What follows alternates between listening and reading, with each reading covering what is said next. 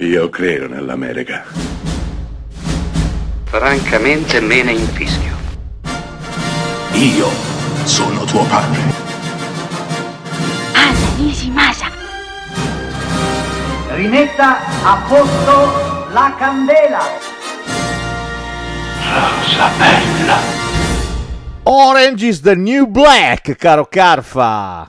Una meraviglia, siamo proprio siamo siamo pregni di Covid. Senti come lo si respira bene, proprio eh, a pieni polmoni. Ma porca vacca, veramente, siamo siamo ancora nella cacca. Allora, caro Calfa, eh, risulta un pochino, un pochino triste fare una puntata sul futuro in un panorama come quello contemporaneo, te lo dico. Beh, diciamo che abbiamo evitato intenzionalmente di inserire Songbird. come, sì, come... se vuoi sì, però ecco, insomma, abbiamo evitato tutti i virus, tutti i film che parlano di quelle robe lì, niente. Sì, sì. Tanto l'avevamo già fatta la puntata sulla pandemia, tra esatto. l'altro una vita fa, quasi un anno fa, l'avevamo fatta a marzo, l'avevamo fatta, a inizio pandemia, te dimmi dei passi. Eh, però sì, un pochino mi risulta un po', ecco, un po' creepy, come direbbero gli inglesi, fare una puntata sul futuro in queste condizioni di presente. però, perché no? Noi, noi ci proviamo. Perlomeno parliamo di quei film che hanno affrontato il futuro in, vari, in varie ottiche, in vari modi oh, differenti, no? Sì, anche perché poi comunque parliamo sempre di un futuro che spesso e volentieri è distopico. Per certi aspetti alcuni film sono anche di un futuro che ormai è già passato. Esatto, sì. però vabbè, chi se, ne, chi se ne frega.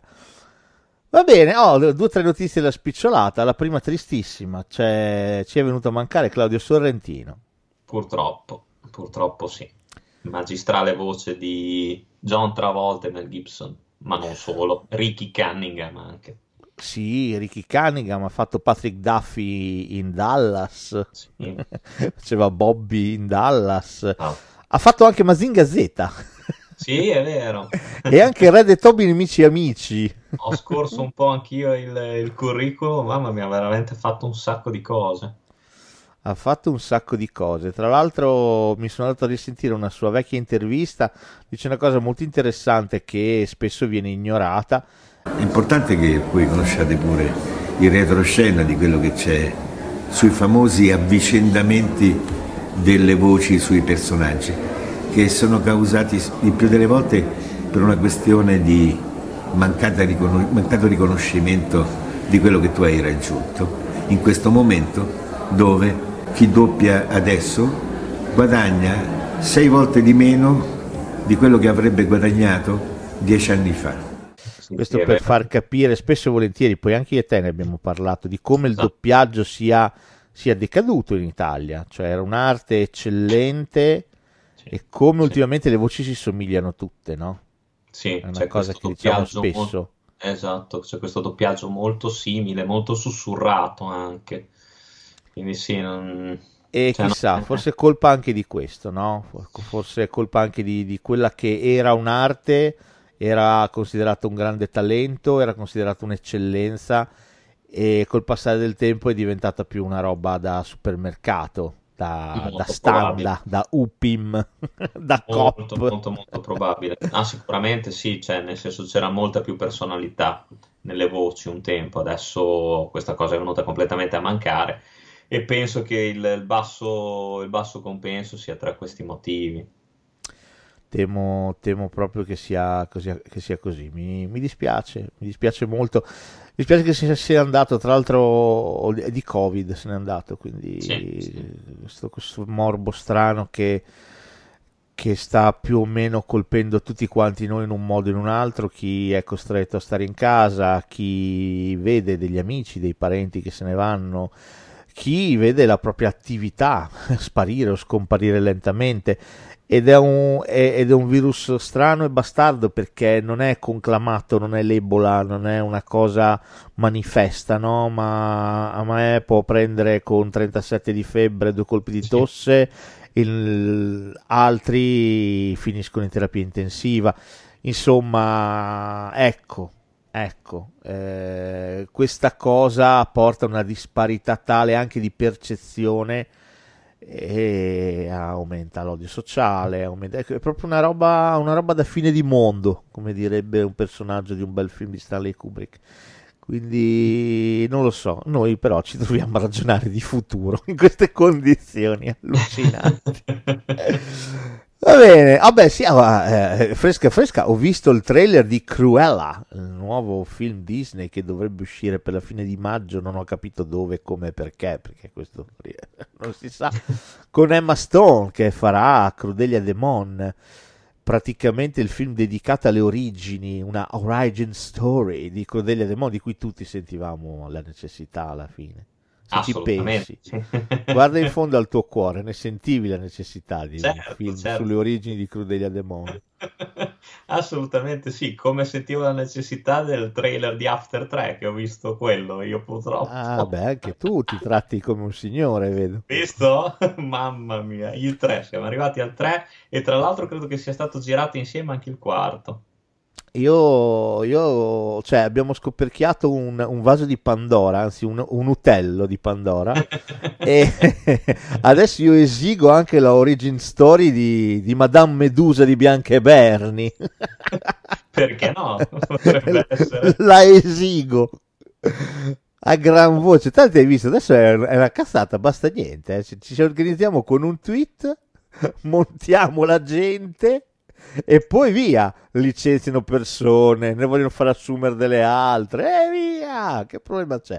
Poi soprattutto che la Disney è molto sensibile la Disney a questi argomenti, quindi hashtag voglio Madame Medusa. Tra l'altro poi eh, parlano anche, non so se hai sentito, di mettere Don Cidola al posto di Gina Carano però eh, la somiglianza è impressionante posso esatto, solo dire questo che, che, cambino voglio dire un po' il personaggio perché altrimenti adesso vogliono, vogliono licenziare anche Pedro Pascal non so se sì, hai letto non rimarrà nessuno, rimane Groku in Mandalorian. Vabbè, di lui se, se ne accorge, se uno lo puoi rimpiazzare con chi vuoi, tanto è sempre col volto coperto. Quindi. È vero, però sai, la voce in originale non è più quella. Non lo so, io, io, veramente questo è un mondo meraviglioso e il cinema sembra che vada a copiare in questo periodo le cose brutte che ci stanno capitando attorno, no? Io eh, non lo, non lo, non lo so, non lo so. non lo per so. fortuna che c'è WandaVision, dai. Per fortuna che c'è Wanda, Wanda, Wanda ci salva. Wanda quando ti vedo il mio cuore si spanda. Soppa Wanda, proprio, lì, proprio quello lì. proprio lei. No, vabbè, le, la, la, la, situazione è grammatica, davvero, davvero tanto, quindi insomma, non lo so, staremo a vedere cosa, cosa, succederà. Intanto posso dire che ho visto finalmente un bellissimo film, cosa che non mi capitava ormai da eoni, ho visto l'ultimo film di Tom Hanks, diretto da Paul Greengrass, quella meraviglia di News of the World, notizie dal mondo, che è un film Netflix. La prossima settimana, già dico, faremo la monografia su Tom Hanks, apposta per parlare di questo film. Perché è talmente bello che bisogna parlarne. Quindi, monografia Tom Hanks, non l'abbiamo mai fatta, ha fatto un sacco di film bellissimi. Quindi monografia e monofilm quasi. mono tutto, monopattino anche, monopattino, monopattino Tom Hanks. Va bene, oh, grazie a tutti, non lo diciamo mai abbastanza, grazie a tutti quelli che ci mandano i messaggi, grazie a Giancarlo, mi ha scritto un messaggio fighissimo, virgolettando quello che, che abbiamo detto in puntata. ha dato un messaggio virgolettato con scritto voi avete potuto trombare perché noi ve lo abbiamo concesso. Queste cose mi fanno, mi fanno sbragare oltre che ad aprirmi il cuore. Va bene Grazie, Grazie a Giuseppe, a Simone, a tutti quelli che ci scrivono, a Johnny Joe che è sempre sul pezzo, è lì che anche lui sta facendo il suo podcast, eh, vedi, è così. così. Sì. E anzi, ti dico, ti dico, e poi partiamo finalmente con la puntata, che è da un po' che sto accarezzando l'idea che quando finirà tutta questa buriana nel 2025 e finalmente saremo fuori dal Covid, ci potremo trovare liberamente, abbracciarci dal vivo potremmo fare un raduno degenerando. Eh? Perché no? Ah, Sì, sì, sì, Invitiamo perché i nostri amici a venirci a conoscere dal vivo e per l'occasione faremo una puntata live di 5 ore di Degenerando e loro potranno intervenire, potranno dire la loro, eh, potranno Eh, no. partecipare attivamente. Eh? Ti piace no? l'idea? Sì, sì, mi piace molto, davanti a una bella birra, qualche liquore. Occupiamo militarmente un luogo, un locale e poi facciamo un Degenerando raduno. Sì, assolutamente, ci sto, ci Ecco, sto. mia moglie ascoltando queste cose dirà: Ah, l'avevo detto io. Sì, è vero, l'ha detto anche lei, però ci avevo pensato anch'io già da un po'. Non avevo ancora esplicitato l'idea. Va bene, detto questo, partiamo con la nostra puntata sul futuro. Oh, allora, io ho diviso in blocchi come sempre. Il primo blocco si chiama Mamma, io vado nel futuro. Vabbè, sì, ci sta come primo blocco, perché Ci no? sta, io vado nel futuro, mamma. E il primo film è L'uomo venuto dall'impossibile di Nicholas Meyer del 1979. Yes, molto, Questo molto film è strano un bel po', Time After Time in originale. È vero, è vero. Però a me è piaciuto, a me è piaciuto veramente tanto questo film. Questo è un grandissimo film, tra l'altro vive di un'idea obiettivamente geniale. Sì, sì. Ah, beh, un film così che coniuga futuro e anche se vuoi storia, non l'hai mai visto, eh? Sì, il fatto che ci sia questo professore che inventa una macchina del tempo che gli viene rubata da Jack lo squartatore In persona. in fuga da Londra, ecco perché non è mai stato catturato, nessuno sa chi sia, e, e va nel futuro, è una figata, e il professore che gli va dietro per fermarlo. Esatto, tale H.G. Wells. Esattamente, cioè, l'idea è geniale, l'idea Sì. obiettivamente è geniale. Lo sviluppo è un po' ingenuotto se vuoi, però devo dire il film è tanta roba. Il fatto che quando arriva Jack lo squartatore si trova davanti al mondo del futuro e dice ma io ero solo un dilettante fondamentalmente. Devo Sì, dire suo infatti- perché. Poi vabbè, ci sono due attori di gran classe, eh, perché c'è Malcolm McDowell nel ruolo di Wells e poi David Warner. Insomma, quindi tanta roba. David Warner io lo, lo associo sempre a quei cast di filmini che facevano a episodi, le cinque chiavi del terrore, la bottega Sì. che vendeva la morte. Li interpretava tutti lui quei film lì, È vero, tutti è vero. quanti. Sì, sì, beh, ha sempre avuto questo physique Duron, anche questa faccia Lui proprio. per me ha fatto il più inquietante di tutti, che era quello di lui che si sposava con la tizia, ti ricordi? E poi tagliava la torta e a lui iniziava a sanguinare la testa, una roba, un, un episodio disturbante in un modo... eh, mi vengono i brividi ancora a pensarci. Ma lui a me è sempre piaciuto molto perché riusciva a mischiare il fatto di essere inquietante con questa sua ironia tipicamente inglese, secondo È me. vero, è vero. A me, a me è piaciuto tantissimo in Waxwork, per esempio. Sì, sì, sì, è verissimo. Poi attore di un'eleganza esagerata. Questo è, una- è- è- un bel, è un bel esempio di viaggio nel, nel tempo. Eh, è interessante, nel senso che comunque eh, anche qui c'è la storia d'amore che a un certo punto salterà fuori. Malcolm McDowell che fa il buono per una volta, che insomma male, male non fa, visto che ha sempre fatto ruoli un po' da, da bastard. Devo dire, devo dire, questo è un, è un film molto intelligente. Sono, sono assolutamente d'accordo con te. Poi è bella, ti ricordi anche la- il confronto che hanno i due alla fine, quando parlano appunto della violenza delle- che c'è ne- ne- ai tempi moderni, in cui Jack lo squartatore dice sì, perché qua nel, nel vostro, nel vostro mondo, nel, nel nostro tempo, io ero un assassino squilibrato, qua sarei un, un povero depresso, Sì, frustrato. esattamente, sai, un poveraccio. Esattamente, è proprio, è proprio così. No, è interessante, è interessante questo, questo film, decisamente interessante. Va bene, come interessante un film di George Pal del 1960 che si chiama L'uomo che visse nel futuro. Eh sì. In originale, che forse l'originale ha un po' più senso, The Time Machine, la macchina del tempo. Ah, sì. Ah, questo è fotonico. Ha avuto anche un remake con coso, con eh, dai, eh, Con- non mi sì, viene. Guy Pearce. Con Guy Pearce, Guy bravo, Pearce non mi veniva. e Vincent D'Onofrio, Esatto. mi sembra. Vincent D'Onofrio non me lo ricordo, però Guy Pearce me lo ricordo bene perché fa il ruolo da protagonista, fa lo scienziato. E questo scienziato che inventa di nuovo la macchina del tempo, vuole stupire gli amici, ti ricordi, gli dà appuntamento per una cena. E mm, lui però va a finire nel futuro e attraversa tutte le epoche perché arri- arriva a intercettare la guerra nucleare, la supera e va avanti all'anno cos'è 800.000, 80.000, non mi ricordo, una roba spropositata. Sì, sì, va in un futuro lontanissimo, Sì. quasi inconcepibile. remoto da morire e trova questa, questa società che da un certo punto di vista è tornata indietro, se vuoi, perché è tornata un pochino all'età della pietra, no? Trova questi giovani, Esatto. tutti molto giovani, non ci sono adulti, si scoprirà poi perché. Tutti, tutti molto, eh, molto un po' così, un po', sembrano un po' pecore, no? Sembrano un Esatto. po'... eh?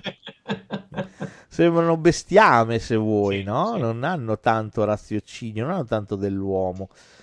E la cosa figa è che, come in un riflesso pavloviano, reagiscono agli stimoli. Quando sentono le, le sirene, vanno sottoterra a nascondersi. Vero. Retaggio antico della sirena antibombe, eccetera, eccetera, no? E quindi finiscono sottoterra e sottoterra chi c'è? Loro sono gli Eloi, sottoterra ci sono i Morlock che se li mangiano. Esatto, esatto. Praticamente i Morlock sono i vecchi cittadini, i vecchi abitanti della Terra che sono diventati dei mostri antropofagi e allevano questi, questi implumi giovinotti per potersene cibare. Lui ovviamente troverà una ragazza, cercherà di salvarla, tornerà nel suo tempo, nessuno gli crede, tranne il suo amico. Questo film è una figata, eh. Assolutamente sì. Tra l'altro, se vogliamo, La macchina del tempo, che poi è il romanzo anche di Wells, è, è proprio di ispirazione, cioè da, da- da lui sono stati ispirati un sacco di film sul futuro. Cioè, è la, è la storia base. È vero, assolutamente. Poi devo dirti, l'iconografia della macchina del tempo è spettacolare. Sì. È bellissima. Col divanetto rosso. le due leve, le lampadine, questa specie di ruota dietro. È Sì. figo. Ma sono quelle poi... È bello rivedere questi film adesso perché cioè, sono... adesso ti appaiono ingenui, no? Però hanno sempre quel fascino. Cioè, come se vedendoli viaggiassi anche tu nel tempo, però nel passato. È molto bella questa cosa, secondo me. Ma io poi tra l'altro ci sono cresciuto con questi film qui. Eh, La cosa che mi irrita è che devo andare a ripescare veramente nella memoria per andarmeli a ritrovare, perché non li fanno più da nessuna parte. No, no. Ma un bel canale vintage, che cazzo ne so, dove però non fanno sempre i soliti western o i film di Totò. Avete sbrandeccato la minchia con Totò, basta. Cioè, Magari. non lo so, ne posso più. Cioè, c'era, c'era il canale Sky Classic, faceva solo film di Totò e western, basta. Boh. Ma anche io adesso non l'ho mai visto, ma anche cosa c'era anche Fox Retro, ma non so se faceva i film. No, faceva serie tv, faceva. Eh, serie TV. No, allora niente. Però sì, un bel canale vintage che fa questa robina qui sconosciuta. Magari. Sarebbe, Ma- sarebbe bello, tutti i vecchi film di mostri.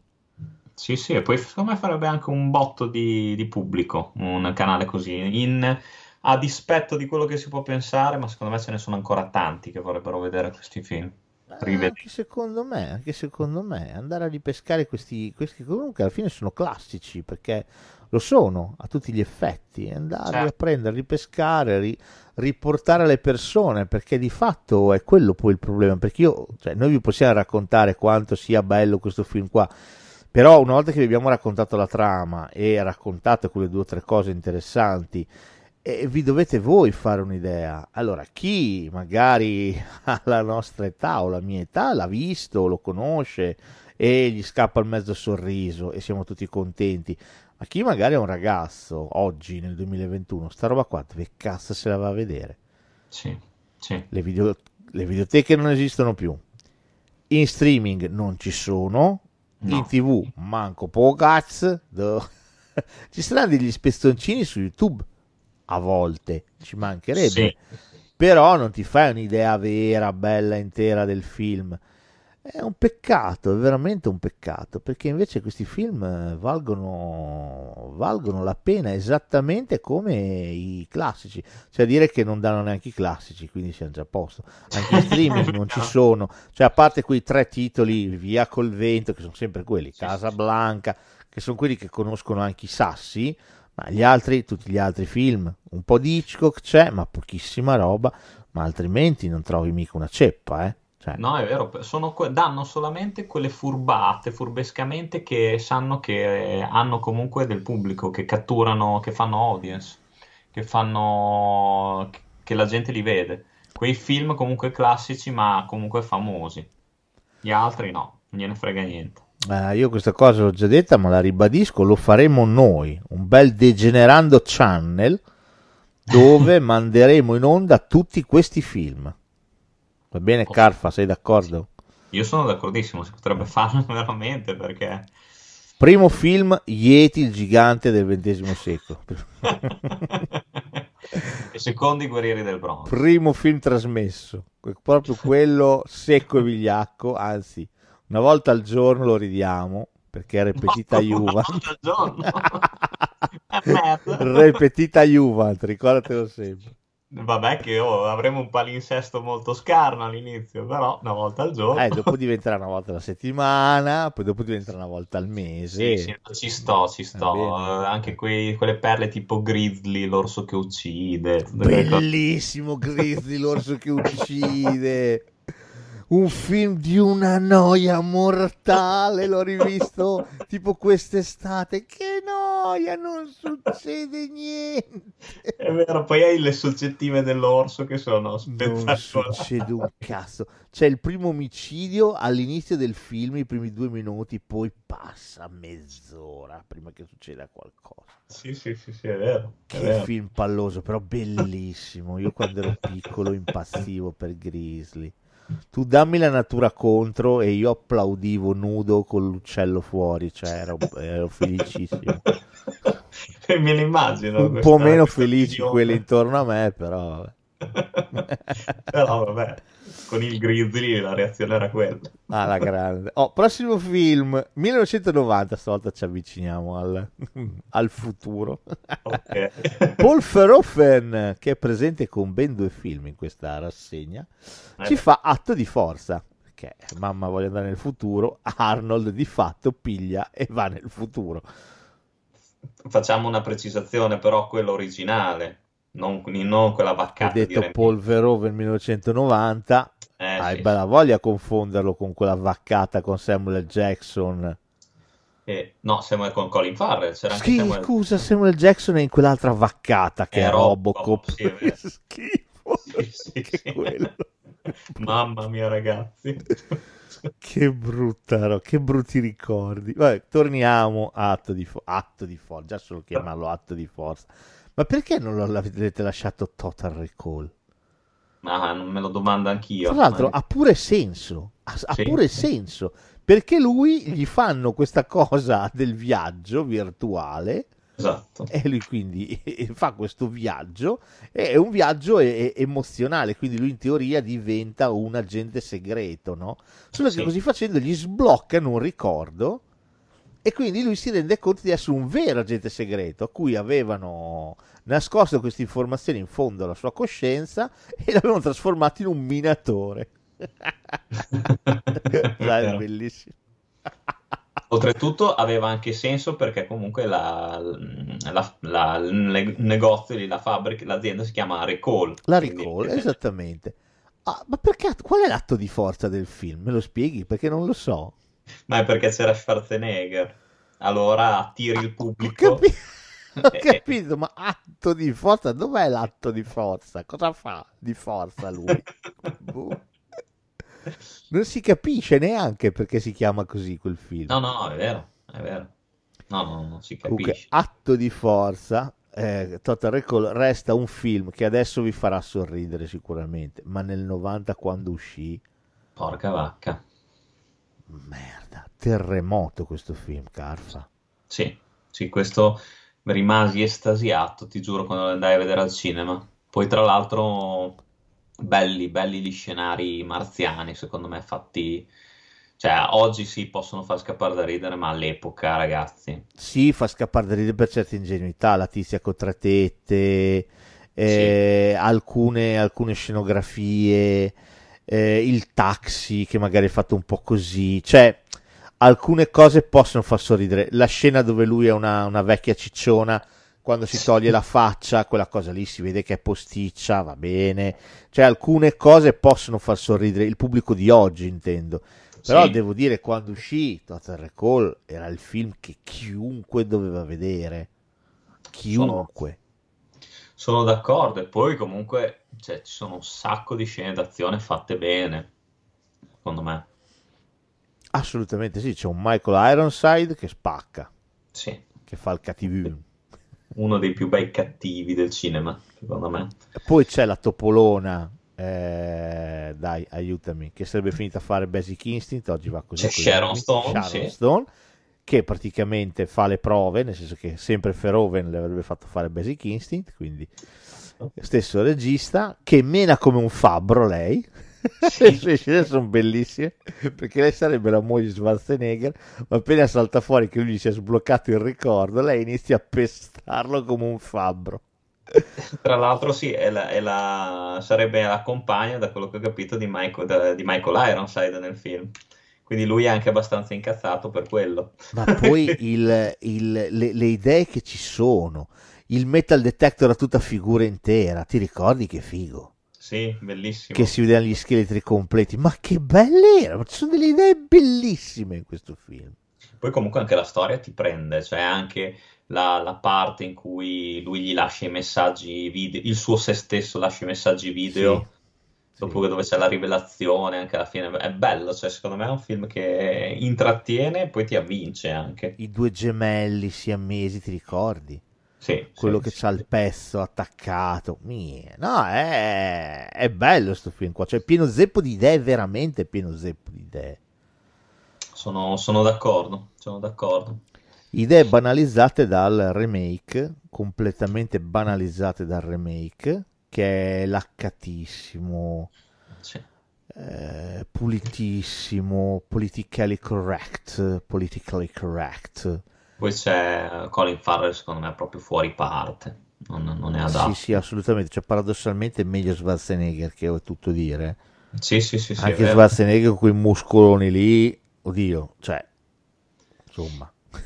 Però- Cioè, no, l'unica cosa che è incredibile di atto di forza è Schwarzenegger, Mister Universo, una montagna di muscoli che fa l'operaio. Boh, questa Eh beh, cosa eh. qua. Un pochino, se ci pensi un attimo, stride. Forse un altro attore avrebbe avuto più il physique du role giusto, però va bene. Oddio, ti dico la verità, non se lo vedrai neanche come agente segreto, eh, Schwarzenegger. No, ma, però in True Lies, in True Lies aveva fatto un bel agente segreto, dai. Sì, sì, sì, sì. Però sì, dai, lui che fa l'operaio, che fa il minatore, è pieno un fascio di muscoli che non finisce più, dai, su, non è credibile più di tanto. Vabbè, comunque questo è un bel film. Però un ottimo film, sì. Oh, altro viaggio nel futuro, secondo me è estremamente credibile. Per me questo prima o poi ci arriveremo, ma tutta la vita ci arriveremo. 1984, Douglas Trumbull, Brainstorm, generazione elettronica. Ah, sì, questo ci possiamo sicuramente arrivare, secondo me. È vero. Questo poi è affascinante, eh. No, no, sono, sono assolutamente d'accordo. Anche questo sparito. Non, eh, Sì, è, è un peccato. Tra l'altro, non è un film particolarmente vecchio, però è, è completamente sparito dalla memoria collettiva di Sì, sì, sì. chiunque. Questo, questo non se lo ricorda veramente, veramente nessuno. Cioè, eppure, qua, secondo me, Christopher Walken spacca in sto film. Christopher Walken, che insieme alla sua compagna d'avventura Louise Fletcher, la- l'infermiera Sì. Ratched Sì, di, di qualcuno vuol del cuculo, hanno un'idea geniale. Inventano un modo per registrare le emozioni Sì, sensoriali anche. Tutto. Cioè, quindi una specie di un casco che tu indossi e registra non solo tutto quello che fai a livello di telecamera, di video, ma tutto quello che senti, tutto quello che provi, coinvolgendo sì. tutti i sensi, tutti quanti. Ok? Esatto. Tatto, olfatto, va bene? E loro inventano questa cosa già solo come è fatta, ti ricordi che viene registrata su questi nastri magnetici stranissimi, queste bobinone. Sì. È bellissimo dal punto di vista proprio concettuale come è stata studiata la macchina. No, no, è vero, è vero. E a un certo punto Louis sì. Fletcher muore, le viene un attacco di cuore. Sì. Avendo un attacco di cuore, ha la presenza di spirito di mettersi il casco e registrare. Quindi Vabbè. su Nastro c'è la sua morte. Il film è fighissimo. Cioè lui dopo tutta una serie di peripezie arriva al governo, gli vuole prendere l'attrezzatura, eh? lui riesce a vedere cosa c'è dopo. Allucinante la parte finale del film, è allucinante. Sì, sì, sì. Prima lui deve togliere, deve settare, ti ricordi, deve togliere il, eh, la, la, parte del, del, del, delle emozioni perché altrimenti gli viene un attacco di cuore anche a lui, gli viene un attacco di cuore. È, è allucinante. È ansiogena quella scena lì. È, è allucinante. E poi vede cosa c'è di al di là. È bellissimo Brainstorm. Per me è un film e tra l'altro è un film bello perché è figlio da, da, un certo punto di vista degli anni 80, no? ma dall'altro è molto figlio degli anni 70, di quel tipo di fantascienza lì che si prende i suoi tempi, che va lenta, che non ha bisogno di grosse scene d'azione, di rincorse, assolutamente. Sì, è, è ancora un film che si prende i suoi tempi. Sono, sono d'accordo, sì, è un film che forse, forse adesso non piacerebbe alle generazioni di oggi perché proprio per certi aspetti lo riterrebbero troppo lento. Ti faccio però... un parallelismo con un film che non c'entra più di tanto, però per, il periodo è quello, identico, preciso, sputato, e la lentezza è quella, un film come Tono Blu con Roy Scheider. Sì, è che è un film che non ha bisogno di correre, è molto figlio degli anni 70. Sì, sì, sì, sì è figlio di quella logica lì, di quella logica che ti raccontava le cose. Cioè, è, è un film che poteva diventare, cioè, in mano a Michael Bay, Tono Blu. Che cazzo diventava? Rincorse di elicotteri tra i palazzi, sparatorie, cose che esplodevano. Invece Tuono Blu è più un film, eh, uno spy movie. Sì, è vero, è vero.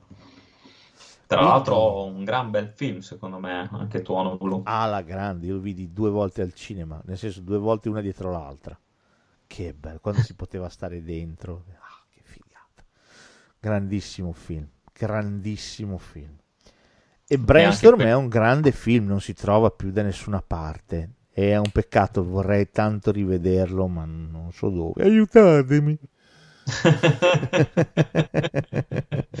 no, tra l'altro poi un po' se vuoi questa cosa del registrare le emozioni viene un pochino ripresa in Strange Days.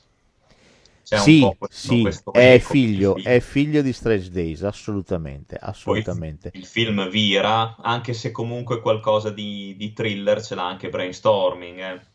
Brainstorm, scusa. Sì, no, ce l'ha, ce l'ha, ce l'ha, però secondo me è la, è la parte finale, quella, quella veramente eh, che, che, va a scardinare completamente tutto, cioè pensare che questa qui si è registrata mentre è morta, questo se la va a rivedere e noi vediamo la morte di una persona, cioè allucinante, eh? è allucinante questo film, bellissimo.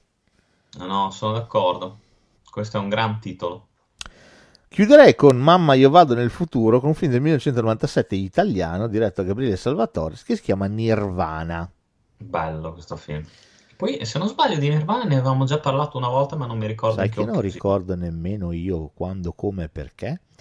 Però questo è veramente un... forse uno dei migliori di Salvatore, secondo me. Bistrattato, un po' dimenticato, però secondo me è un gran film. A parte che poteva, potevamo fare Nirvana slash Existence di David Cronenberg.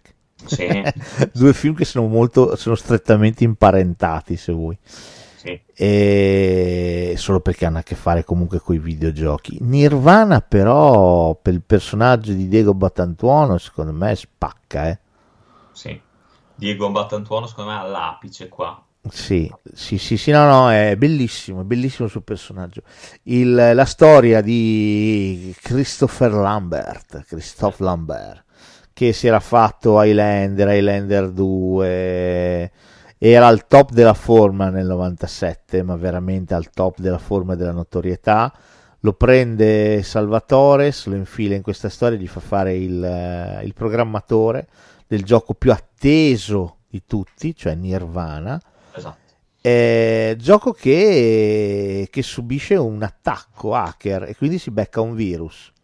Questo virus fa sì che solo il protagonista di Nirvana, cioè Diego Batantuono, acquisti una coscienza di sé Sì. e quindi si renda conto, si inizia a rendere conto di, di essere forse qualcosa di diverso, cioè quello che sto vivendo non è reale, forse è qualcosa di diverso, forse sono un personaggio, non sono vero, non sono umano. E da qui scatta il rapporto poi col suo programmatore. E la parte finale di Nirvana è fantastica, eh. fantastica. Con Sì, lui sì. che si sofferma a parlare con, eh, con Abbatantuono, Sì, con sì. Solo. Bellissima quella parte, splendida. Questo, guarda, è un grandissimo film. Io lo vidi al cinema in anteprima al Metropolitan, quando ancora esisteva il Metropolitan e non era diventato. Cosa c'è lì? Un negozio di abbigliamento? Può essere. Mi Però sa- ancora se tu passi sotto il portico c'è scritto Metropolitan per terra a Bologna. Eh, lo vidi in anteprima lì alla presenza del cast. C'era Stefania Rocca, che all'epoca non era nessuno, nessuno l'aveva mai vista prima. C'era Sergio Rubini, c'era Abba Tantuono e c'era Salvatores. Io ero Grande. in piccionaia in galleria e ricordo il film fu un'esperienza. La cosa interessante è che alla fine del film, eh, il classico momento domanda dal pubblico, alza una mano un tizio e dice io volevo fare una domanda a Diego. Diego, quando è che torni a fare Attila? Che ci manchi un bel po'. Fantastico. Il Batantuono l'ha guardato imbarazzato e in quel lo sguardo c'era, ma veramente io mi ero proprio rotto il cazzo di fare quei personaggi lì, vorrei fare altro. È tornato a fare quei personaggi lì, ma va bene, chiudiamo questo, questo si parla. Cioè, ha iniziato a lavorare con della gente, Salemme, tutta quella gentaglia lì, ha fatto anche lui della roba, poveretto. La mia questa- banda suona il pop, è tornata a fare delle No. robe che non le salta un cavallo. Fortuna che ogni tanto qualche amico, tipo Salvatore, se lo prende, gli fa fare un film. Meno male, meno male. Sì, sì, oltretutto lui, esatto, aveva raggiunto una maturità artistica, secondo me, veramente coi controcoglioni, eh, per merito di Salvatore. Ha fatto dei film che erano, cioè, perché tutti citano sempre Mediterraneo, Mediterraneo, Mediterraneo. Oh, ma guardatevi Tournée, ragazzi. Ma Sì. Tournée. Ci Sì, sono sì, lui ma- e Bentivoglio che tengono su tutto il film e sono meravigliosi, eh. No, no, assolutamente. Cioè, secondo me in quel periodo lì Abbatantuono, cioè, era uno dei migliori attori italiani in circolazione. Ma anche lo stesso, lo stesso Marrakesh Express, secondo me. Sì, certo, anche Marrakesh Express ci mancherebbe, Puerto Escondido, anche quello è un ottimo film. No, no, ha fatto dei bei film. Tutto nasce dal nostro amico Pupi Avati con Regalo di Natale, così facciamo prima. Parte fotonica la sua, fotonica. Va bene, è giunto, è giunto il momento del prossimo blocco che ho intitolato Mamma, ma che merda di futuro.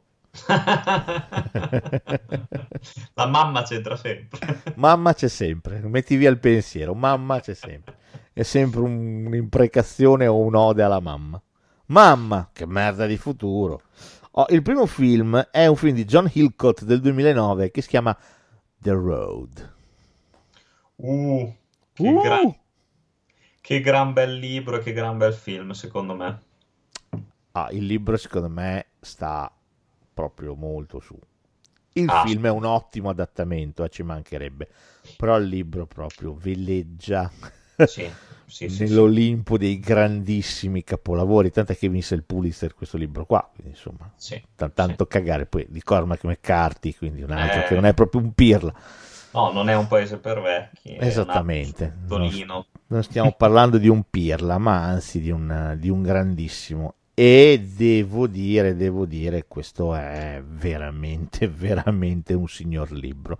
Detto ciò, devo dirti, quando ho scoperto che facevano il film, un attimo, mm, ho avuto paura. Sì, Poi ho scoperto che Io. c'era Viggo, ho detto, vabbè dai, c'è Viggo. Viggo, di solito, ha smesso di fare le cagate già da mo'. sì. E, e infatti devo dire sono stato ripagato. La storia banalissima, se vuoi, di questo padre che è armato di un, di un carrello della spesa deve attraversare l'universo mondo con il figlio per arrivare al mare, per portarlo al mare, fondamentalmente, Sì. che detta così fa un po' vacanza, ma in realtà non è così.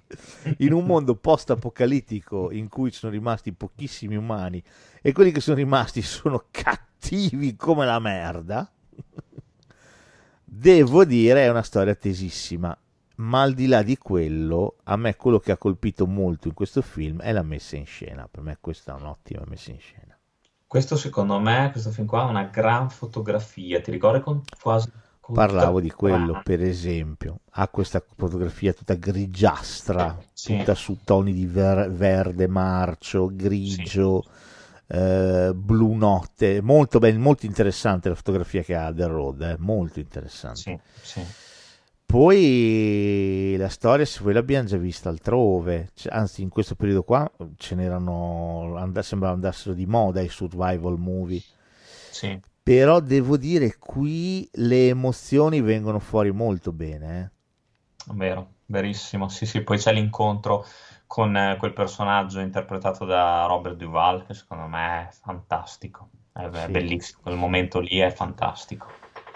Film che sa essere anche poetico in alcuni momenti, in mezzo alla bruttura, all'orrore, quando scattano i flashback della madre di Charlize Theron, che Esatto. c'è veramente in quattro inquadrature, ma c'è.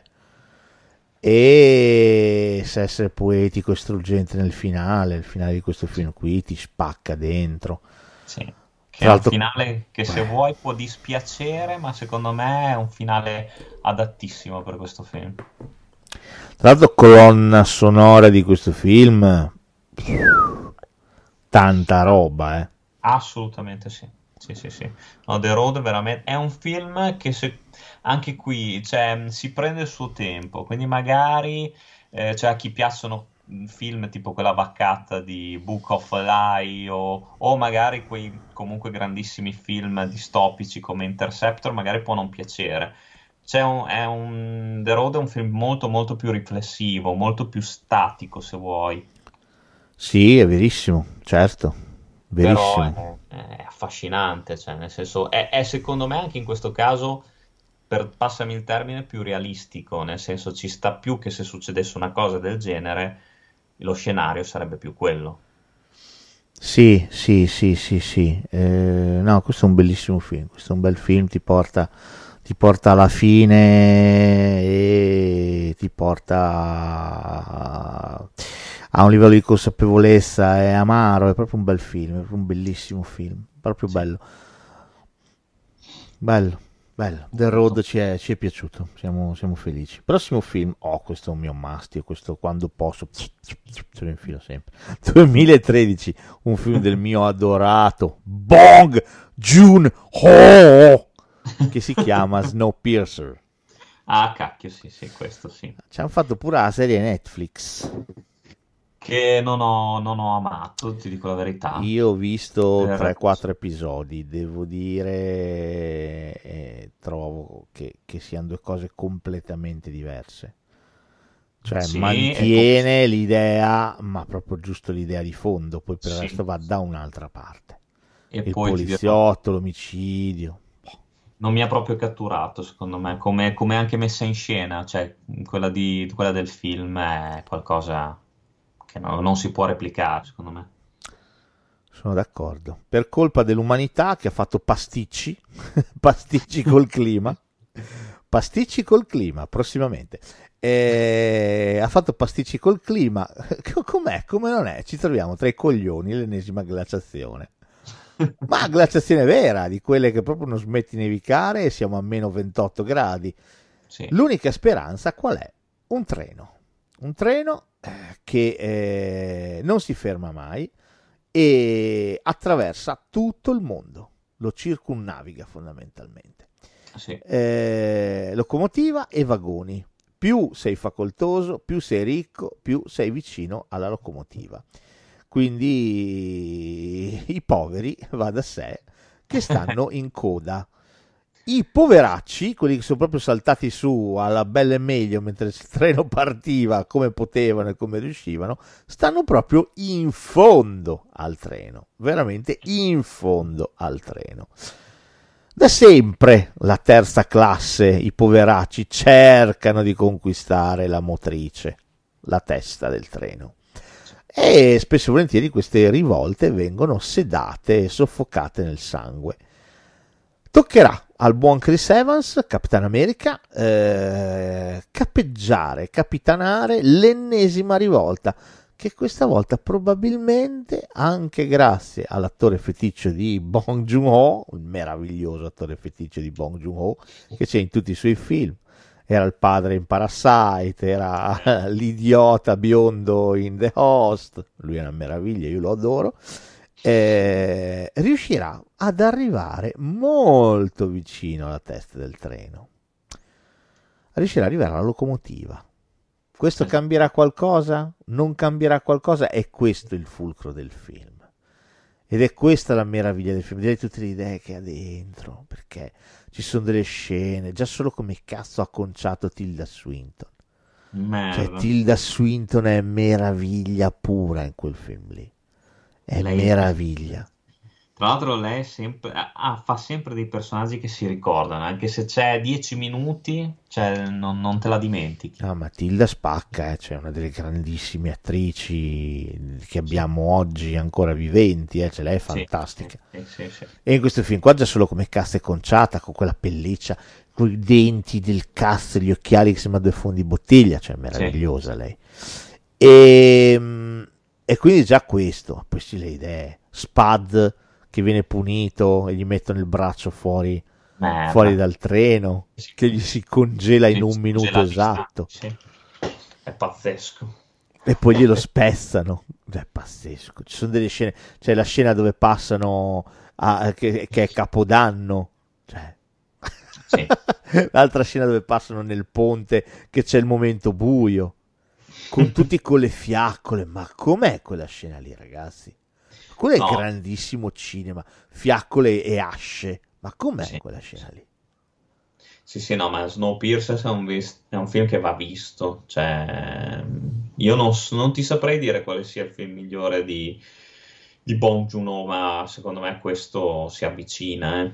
Sì, forse questo, dico, per me questo è il mio preferito. Cioè, batte anche Parasite. Per me questo qua proprio io lo adoro. Cioè, io questo lo adoro. Lo adoro per le idee che ha, per come le mette in scena. Ma quando passano nella, nella classe dei bambini, i bambini che sono tutte le merde che tirano fuori gli usi e gli Sì, sì, sparano. sì. Merda. Merda, quella scena lì non me l'aspettavo per che niente. vengono completamente autoindottrinati, vengono indottrinati da questi video che li rincoglioniscono. Il signor, com'è che si chiama Ed Harris? Il signor, quello che c'è la locomotiva.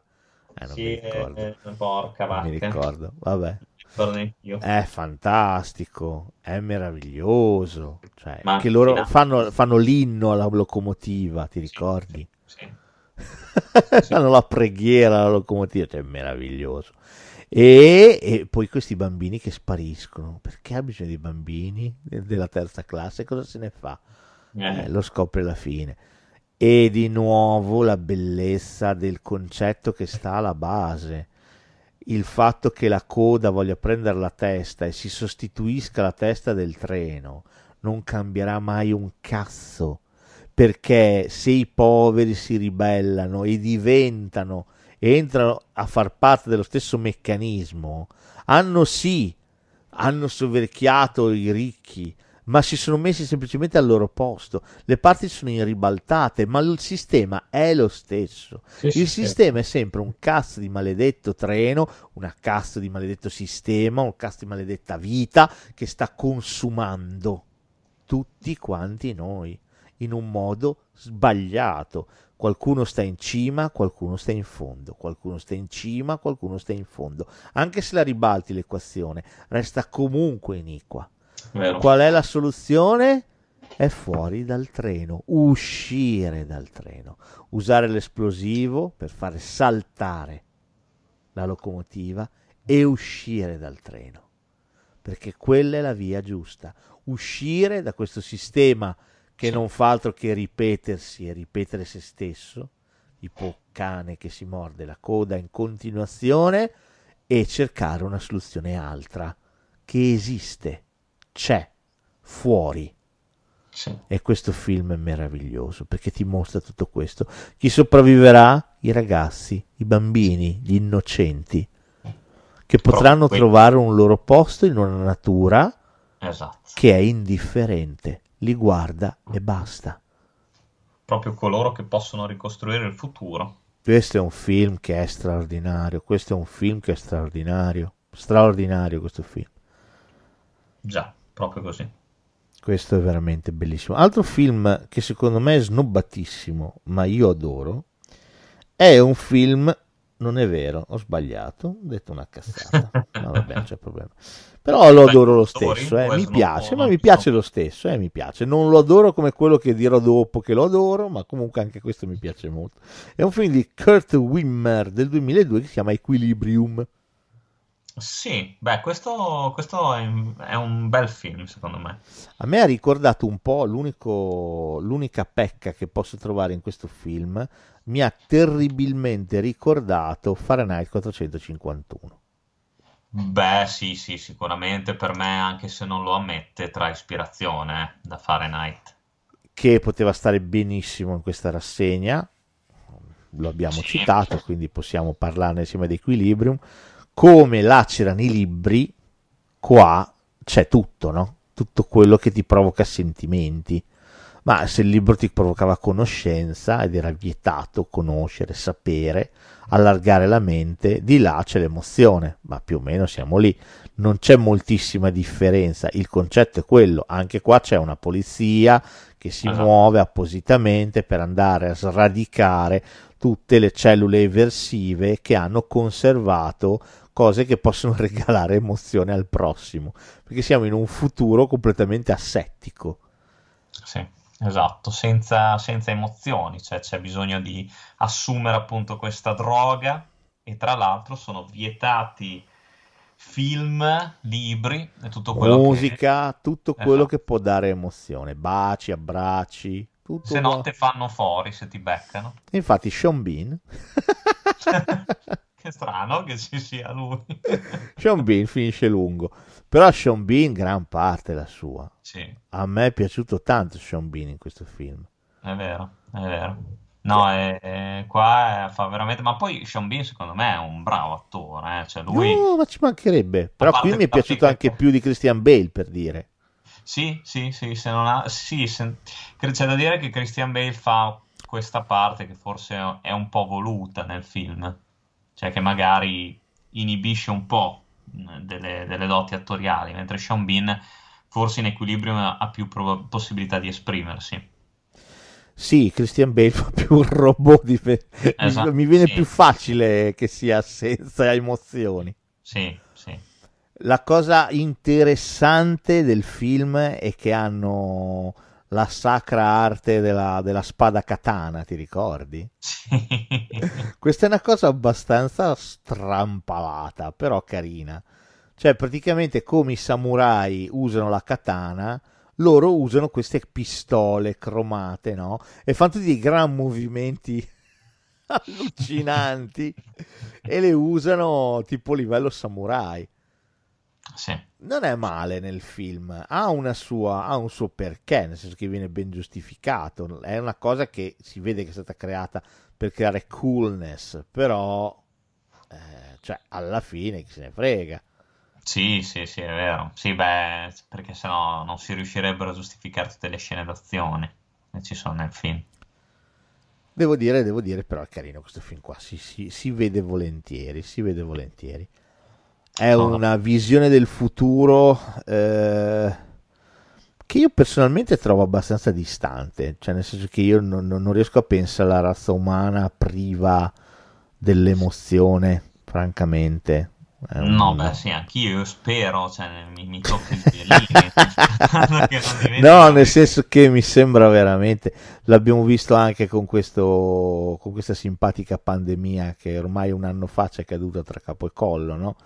Eh, l'emozione direi che è stata, è stata nostra compagna di banco, direi, in questo anno, non Eh. possiamo certo lamentarci.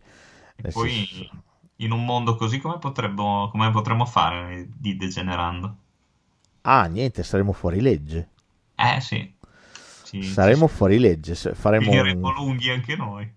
Faremo un de- no, ma che, che cosa c'entra? Noi potremmo trasmettere lo stesso, magari andiamo in uno scantinato a Bucarest, che cazzo ne sai, ci nascondiamo da qualche parte e parliamo di cinema in maniera carbonara, poi pubblichiamo le puntate usando un server che passa da, da, da cazzo ne so, dalla- da Marte, grazie a Elon Musk, e poi siamo dei signorini. Eh, oh. Sì, È l'unica, eh, se no non c'è speranza. Però lo dovremmo fare in modo asettico, non dovremmo lasciarci andare No, ma nel momento in cui siamo, siamo fuori legge, che ci frega, possiamo dire quello che vogliamo noi. Sì, sì, è vero. Tanto chi ci becca. Siamo a Bucarest, in uno scantinato. Però sì, non riesco a pensarlo come un futuro reale, cioè il- non voglio dire che sia più reale quello di Snowpiercer, la glaciazione, anche se mm, mm, mm, la glaciazione la vedo più reale di Equilibrium, il treno meno, ecco, se devo essere sincero, il Sì, treno sì. meno, però la glaciazione la trovo più concreta, Eh, come trovo più concreto questo fratello contro fratello, cioè i poveri chi se ne fotte e vive ricchi e viceversa, no? Quindi questa cosa la trovo più concreta, nel senso che comunque è lo specchio di quello che c'è anche oggi, se guardi un attimo è uguale, non c'è differenza. E questa cosa dell'assenza di emozioni invece mi risulta un pochino più indigesta, chissà, non lo so, vedremo. Eh sì, anche se sì, cioè, di persone senza emozioni ce ne sono. C'è poco da fare. Ah, noi però non ascoltano degenerando, però. No, no, no, scherzi. Ascoltano altri podcast, ma non il nostro. Va bene, oh, prossimo film, vabbè, quando si parla di futuro di merda, questo è uno dei... Cioè, in realtà questo qui l'abbiamo già messo altre volte, però anche solo a livello di citazione, come si fa a non citare Blade Runner di Ridley Scott dell'82? Sì, Parlando di futuro, c'è il film che ha gettato le basi per tutto quello che abbiamo visto al cinema.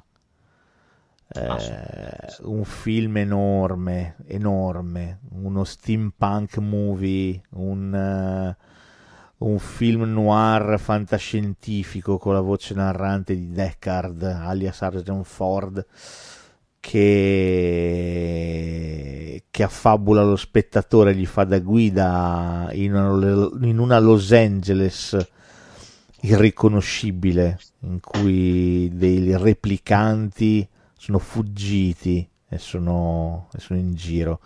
E Harrison Ford, il Blade Runner, il cacciatore di taglie, deve recuperarli e ucciderli, deve ritirarli dal mercato perché sono, sono difettosi, hanno, hanno tentato la fuga.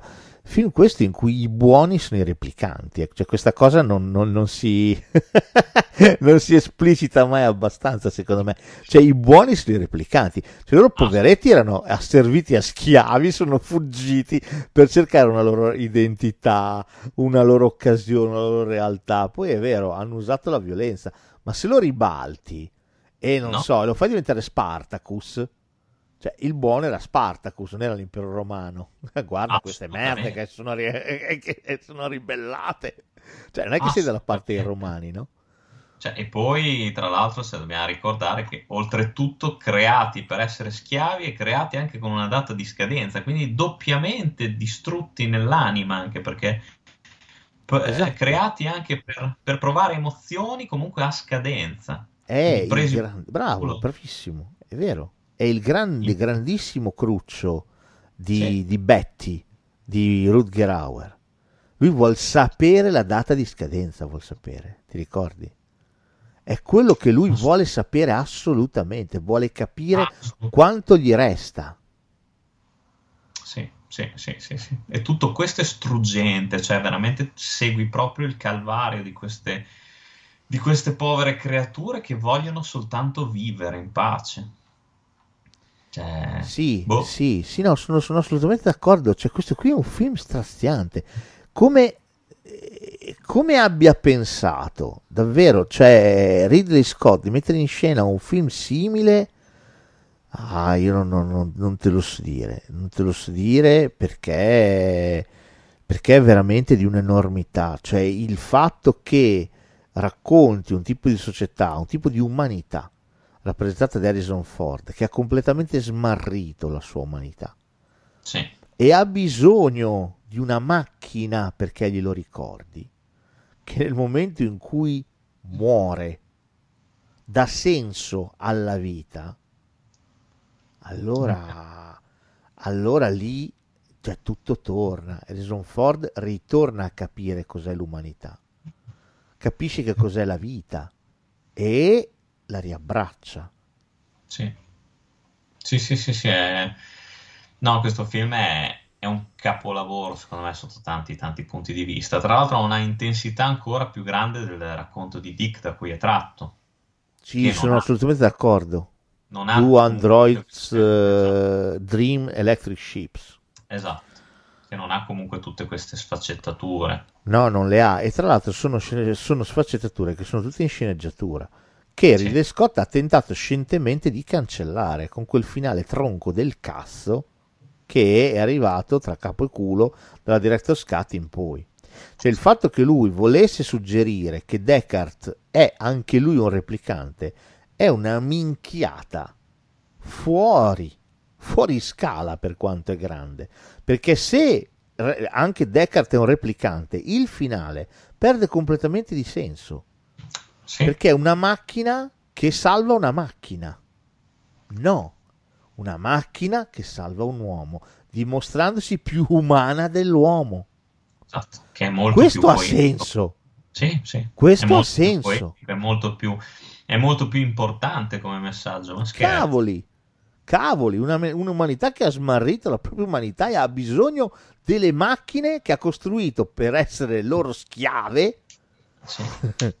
ha bisogno di loro per capire e apprezzare la propria umanità, perché non sta più vivendo. Poi il film è pieno zeppo di cose. Cioè, ma la morte della, della tizia, quella che fa la spogliarellista col pitone. Sì, Giovanna ma com'è Cassidy. quella scena lì? È Ma fantastico. com'è quella scena lì? Con i Ah, ma vetri, con la vetrina soltanto- infranta, ma com'è? Anche soltanto il colloquio iniziale con eh, Leon. Sì, quello che iniziare Cos'è? con Leon. Cos'è una testuggine? È Esatto, una tartaruga. bellissimo. Fantastico. No, ma questo film è pazzesco, è pazzesco, pazzesco, bellissimo. La musica di Vangelis, la musica di Vangelis è oltre le galassie, è oltre pioggia insistente, ti ricordi?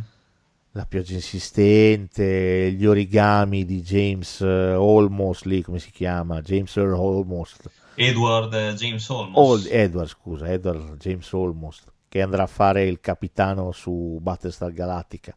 Sì, è vero.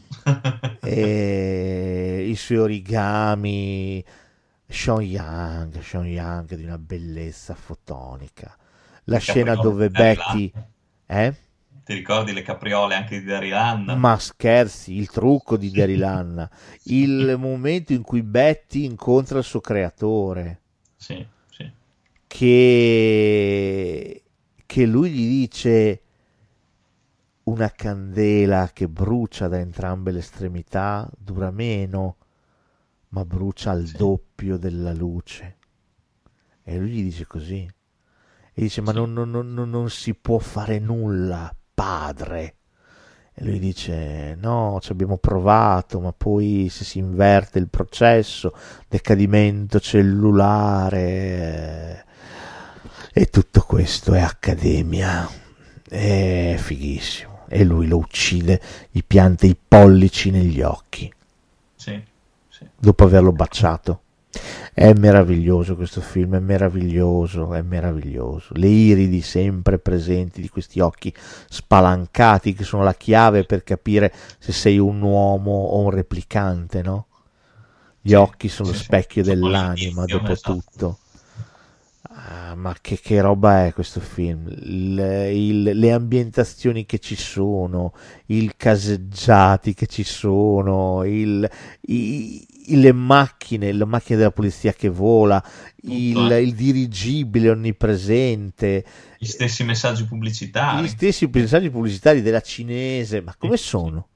Il mercato dove lui mangia all'inizio, quando lo conosciamo. Ma è fantastico questo film, è bellissimo, è talmente pieno di cose.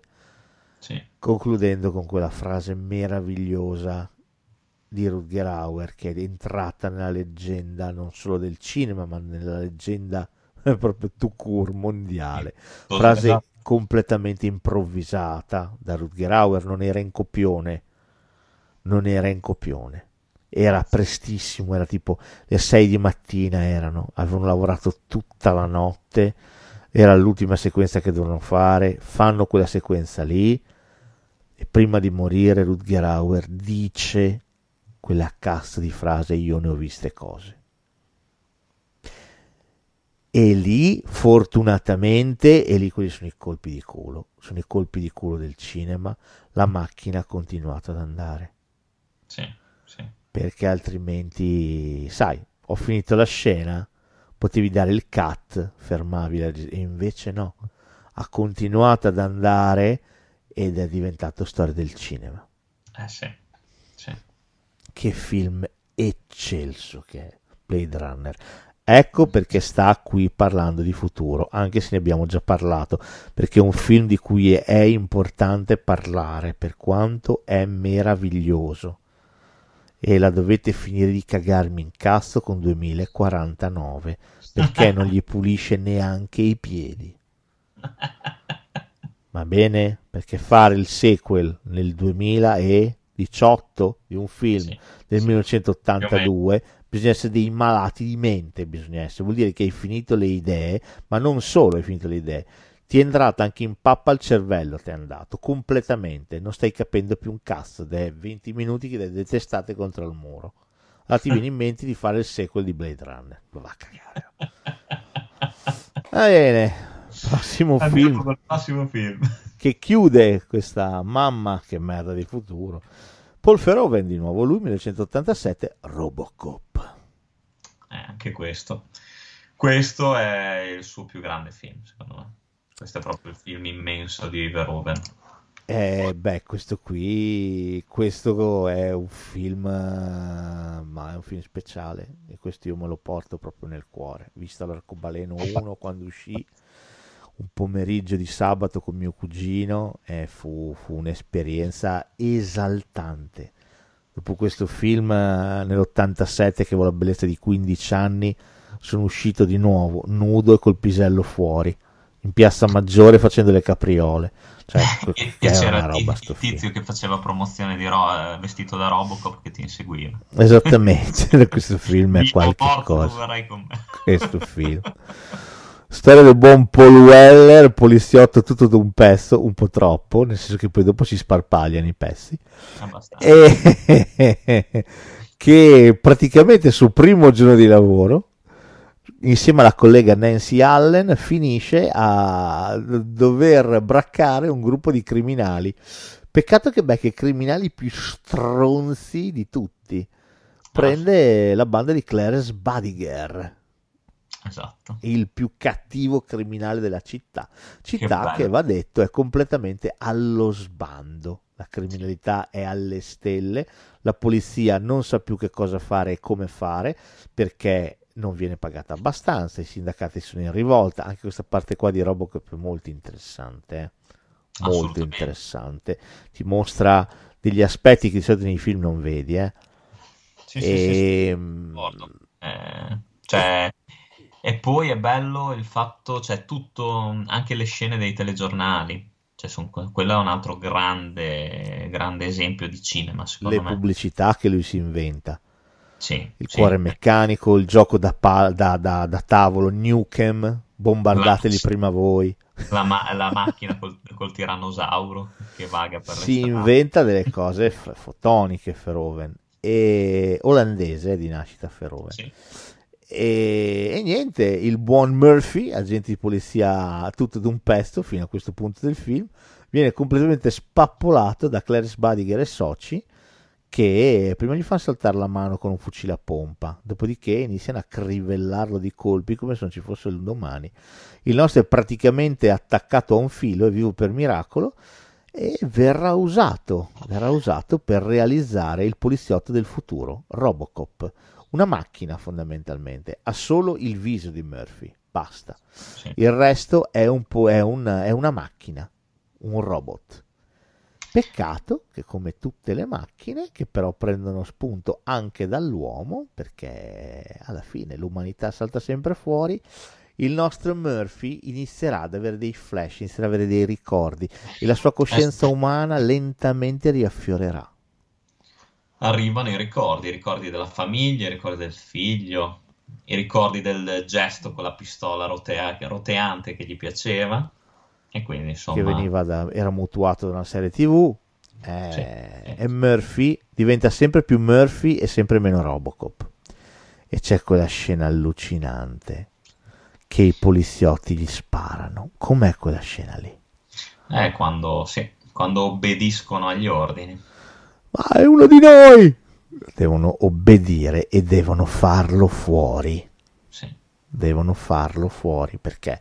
Perché è diventata una scheggia impazzita, ha sviluppato una coscienza, questa cosa è diventata pericolosa. Ma a me piace tantissimo anche la scena in cui lui scopre di avere la direttiva 4, che non riesce ad arrestare il responsabile della- di quella che è poi alla fine la sua morte. Eh, perché c'è questo bug, c'è questa precauzione del sistema che glielo impedisce, Sì. che gli impedisce di rivoltarsi contro i vertici. Assomiglia un po' a le, le leggi dell'informatica, no? le leggi dei robot che aveva certo. creato Asimov. Certo, proprio così. E direttiva che però, diciamo, troverà una sua soluzione nel finale. Ah, il finale, è bellissimo. finale di questo film, applausi, applausi a scena aperta.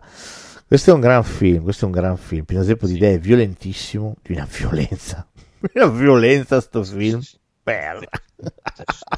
Ricordi la scena anche del bellissima scena del, del tentato stupro? Bellissima quella scena. Sì, bella scena dove vanno in casa dal tizio Anche.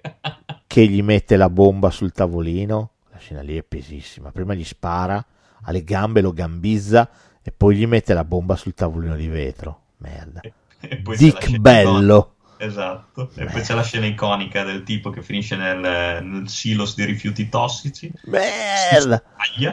Quello lì, tra l'altro, finirà a fare IAR. Quello lì è quello che vendrà a fare missile romano in vero. IAR. È vero. È lo stesso attore, lì giovanissimo, che è tutto sciolto quando esce, orrendo. Ah, un gran film. Ma che bello è Robocop. Ma qui invenzioni a nastro. A nastro.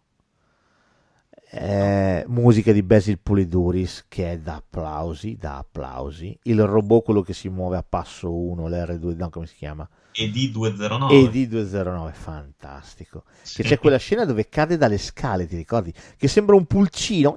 Eh, eh, Esatto. fa dei- degli urli allucinanti. Sì, sì, è vero, è vero. Un, un pulcino che piange. Sì, sì, Poi è pazzesco. anche la scena della dimostrazione, bellissima. Cioè, la dimostrazione è fotonica. Non ha sentito cadere l'arma, non ha sentito cadere l'arma. Mo merda.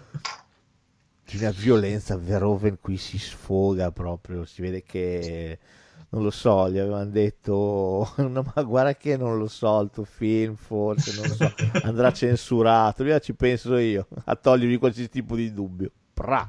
Cioè, è pazzesco, è Peccato pazzesco. che abbiano fatto i due seguiti. Perché I due seguiti sono all'ultimo, ne abbiamo già parlato dei seguiti, quando abbiamo parlato dei seguiti di merda. Sì, il 2 veramente allucinante. Nel terzo cambiano pure l'attore, non c'è più Sì. Paul Weller. E, e la Taglin diceva: questa volta vola. Sì. il terzo proprio non ha ragione di esistere, già il 2 era Il molto- 2 l'ho visto al cinema e fu una cocente delusione. Il 3 fortunatamente visto in videocassetta, quindi va bene tutto. Però Robocop resta uno dei grandi film degli anni 80, eh. ma uno dei Certo. grandi film to cure, è un grandissimo film Robocop. Non fermatevi all'apparenza, questo è un grandissimo film, bellissimo. C'è dentro tanta umanità, c'è tanta sofferenza. Tu parteggi per lui, hai empatia per quest'uomo bloccato in un corpo di macchina. È bellissimo. Sì, sì, sì. è- No, è un film che ti ha molto di più in sé di quello che non mostra. Je suis d'accord. Va bene, prossimo tranche. Sei pronto? Prossimo troncone. Cosa fa la mamma stavolta? Mamma, io mi prendo il futuro. Ok. Eh? e iniziamo con un film uscito, guarda, da pochissimo, diretto da Fritz Lang nel 1927, che si chiama Metropolis.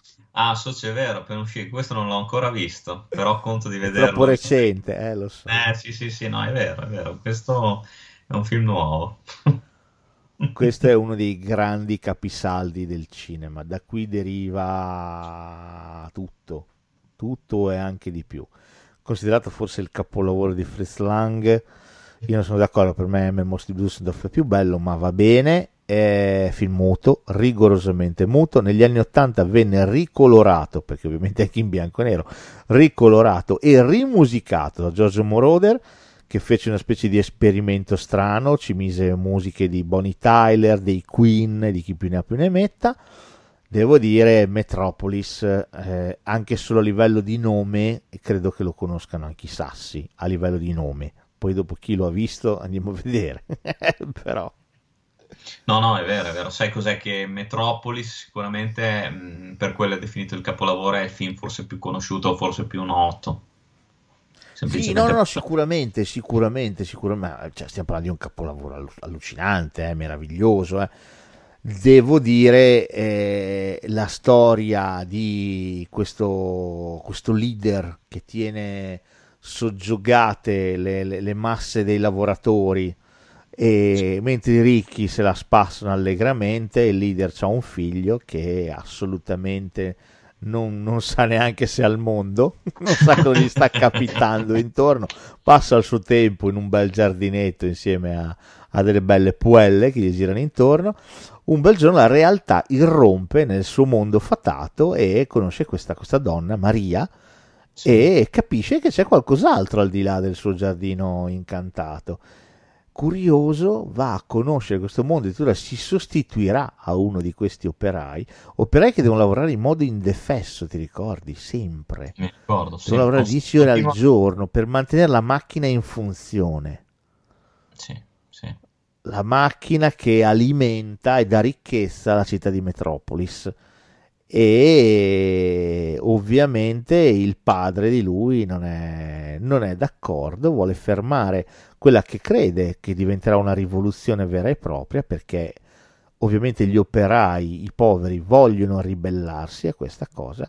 Allora fa costruire dallo scienziato, eh, dal suo scienziato di fiducia, una macchina, una macchina, di nuovo un robot, eh, con le fattezze di, di Maria, della, Esatto. quella che lei, lei- lui pensa sia la subillatrice. Di fatto è una donna che quando parla tutti la ascoltano no? e lei ispira le masse. E tra l'altro è lei che dice: non, eh, No, adesso non è tempo, non ribelliamoci. È lei che li tiene calmi di fatto.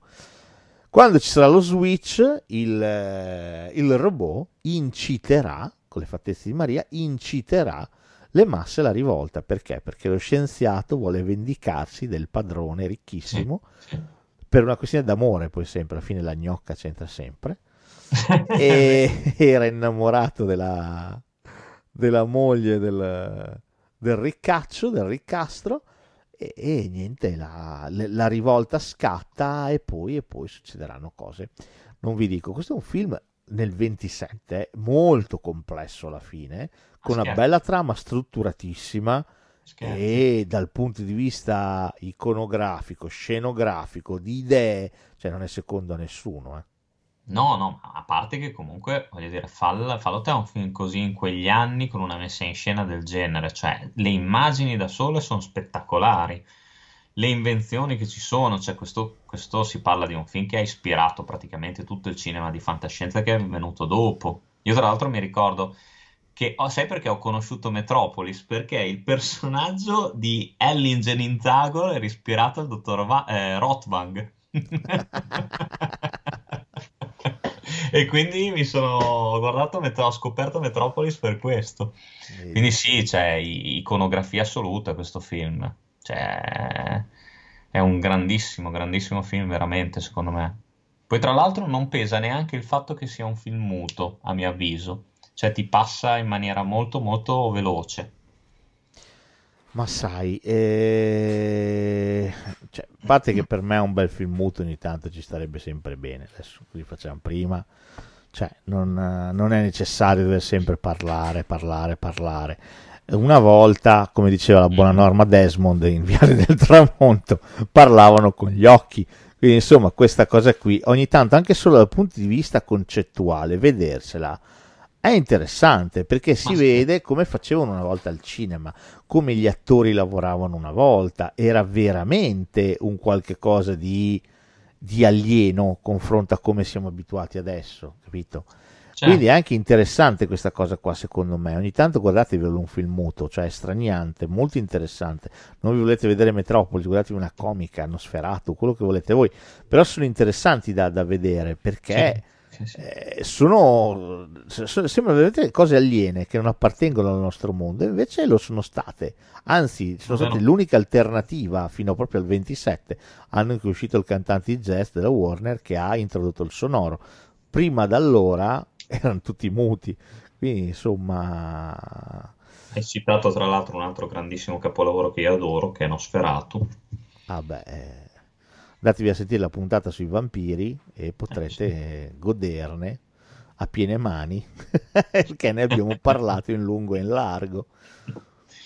No, beh, eh sì. io ripeto, per me il cinema il cinema è grande sempre, che sia muto, che sia a colori, che sia in bianco e nero, che sia, che sia dialogato, che sia solo musicato, quello che vuoi tu. No, no, è vero. Sai cos'è che oggi io ho fatto questa precisazione perché molto spesso oggi c'è la gente proprio li snobba i film, i film muti perché vengono erroneamente considerati noiosi o comunque lontani proprio dal nostro modo, dal modo attuale di vedere il cinema, però secondo me questo, questo rimane comunque un grandissimo film insieme a tanti altri, proprio un, come hai detto tu, un bel esempio di, di, di, cinema, comunque di invenzione, di innovazione anche. Mm, sì, sì, no, assolutamente, assolutamente. Poi, insomma, adesso non ho controllato, ma presumo che si trovi anche su YouTube. Questo dai, guardatevelo.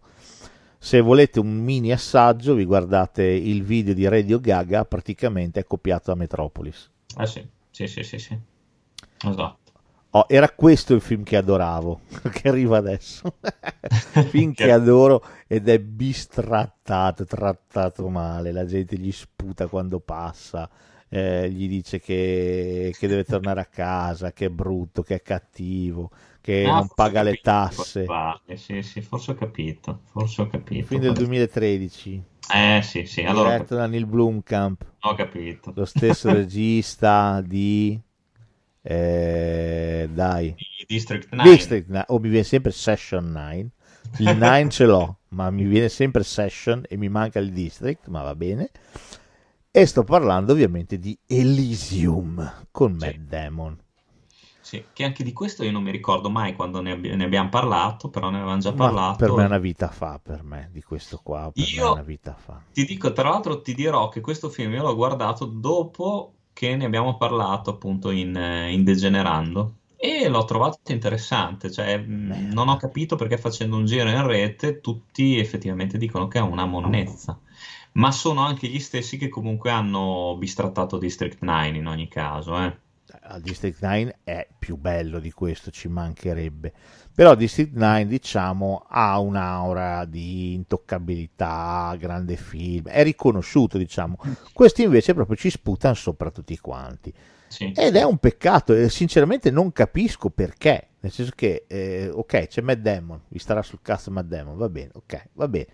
Però per il resto non riesco a capire il vostro astio verso questa pellicola che intanto solo quello che racconta è meraviglioso, cioè un futuro in cui la Terra è diventata un immondessaio, sì. ma veramente un immondessaio, e questo è per me uno dei futuri più probabili del mondo.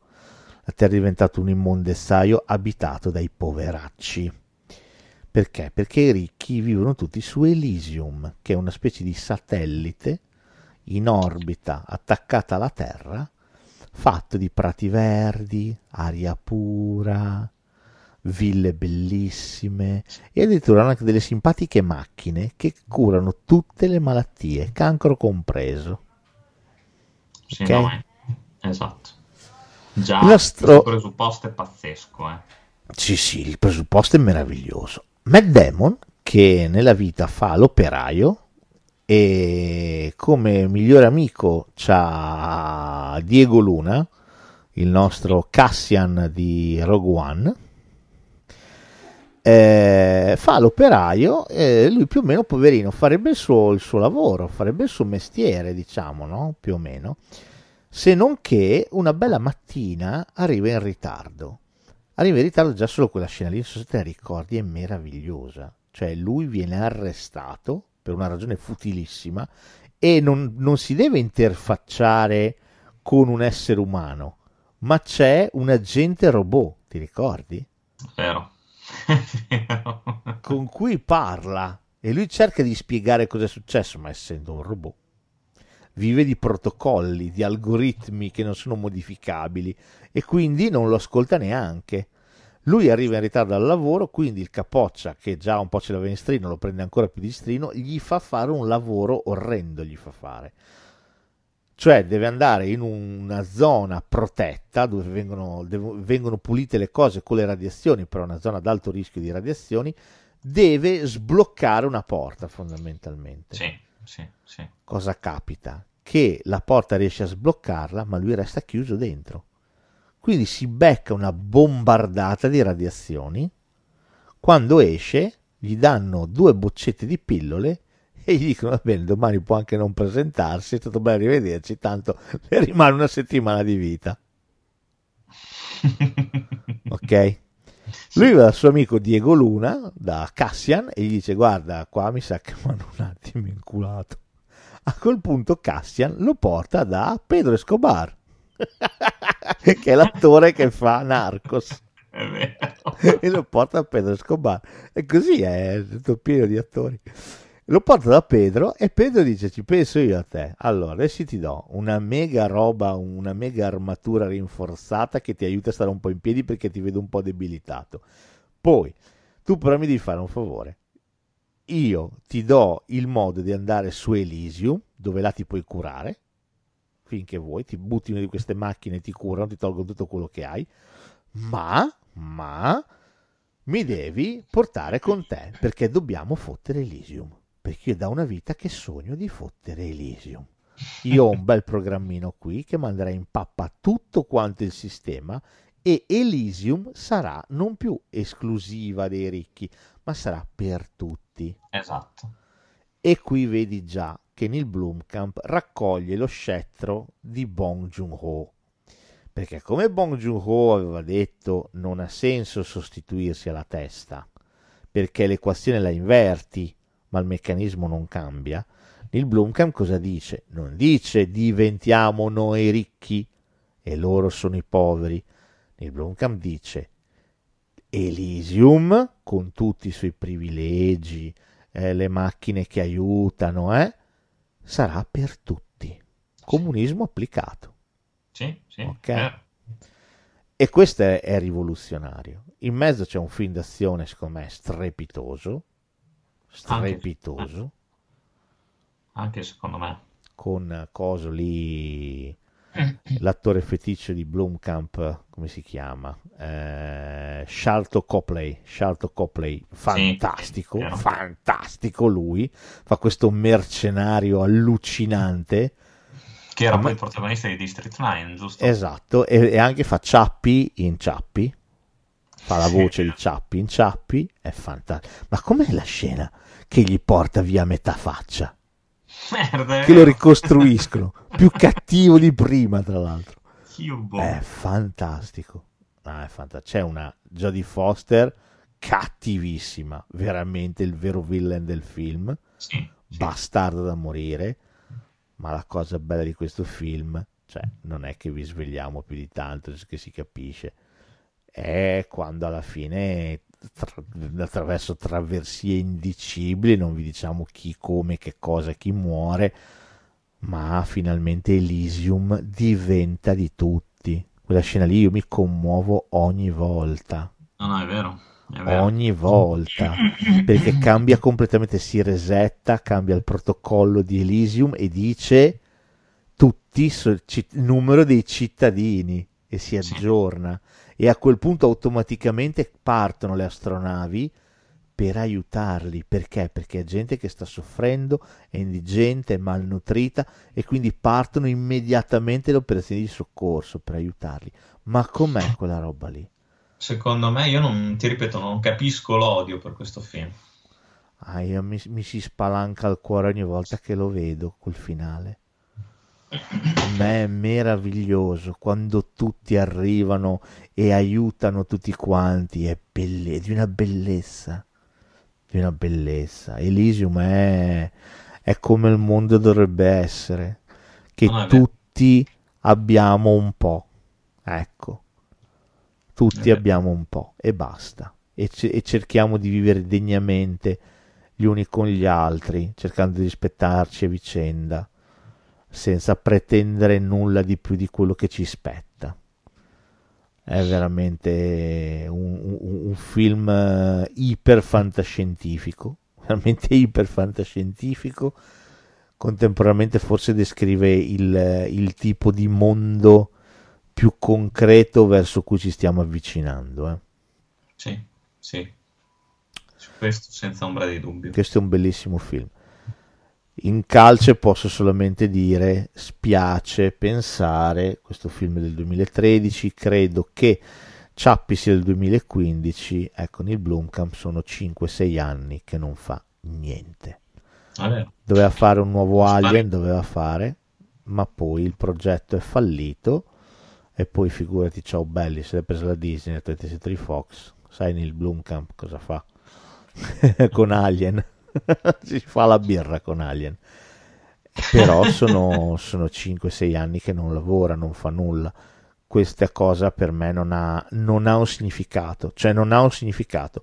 Che Michael Bay possa fare 28 Transformers e Neil Blomkamp Ah. si è fermato a tre film, questa cosa per me non ha un significato, mi dispiace. Eh, non so se andrebbe su un discorso estremamente col- complicato e ingiusto. No, vabbè, mm, giusto sì, sì. no, cioè, a parte che sono film che credo che non è che non abbiano incassato veramente niente, credo che abbiano comunque incassato e portato a casa la loro fetta di budget, perlomeno il Sì, costo se lo sì. sono ripreso e probabilmente hanno fatto anche di più, quindi non vedo il problema, ma veramente non vedo il problema. Ma penso neanch'io.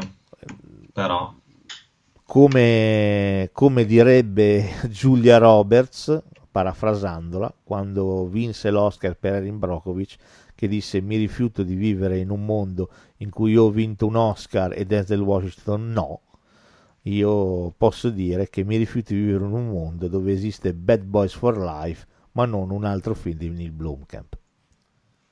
no, no, è, è vero.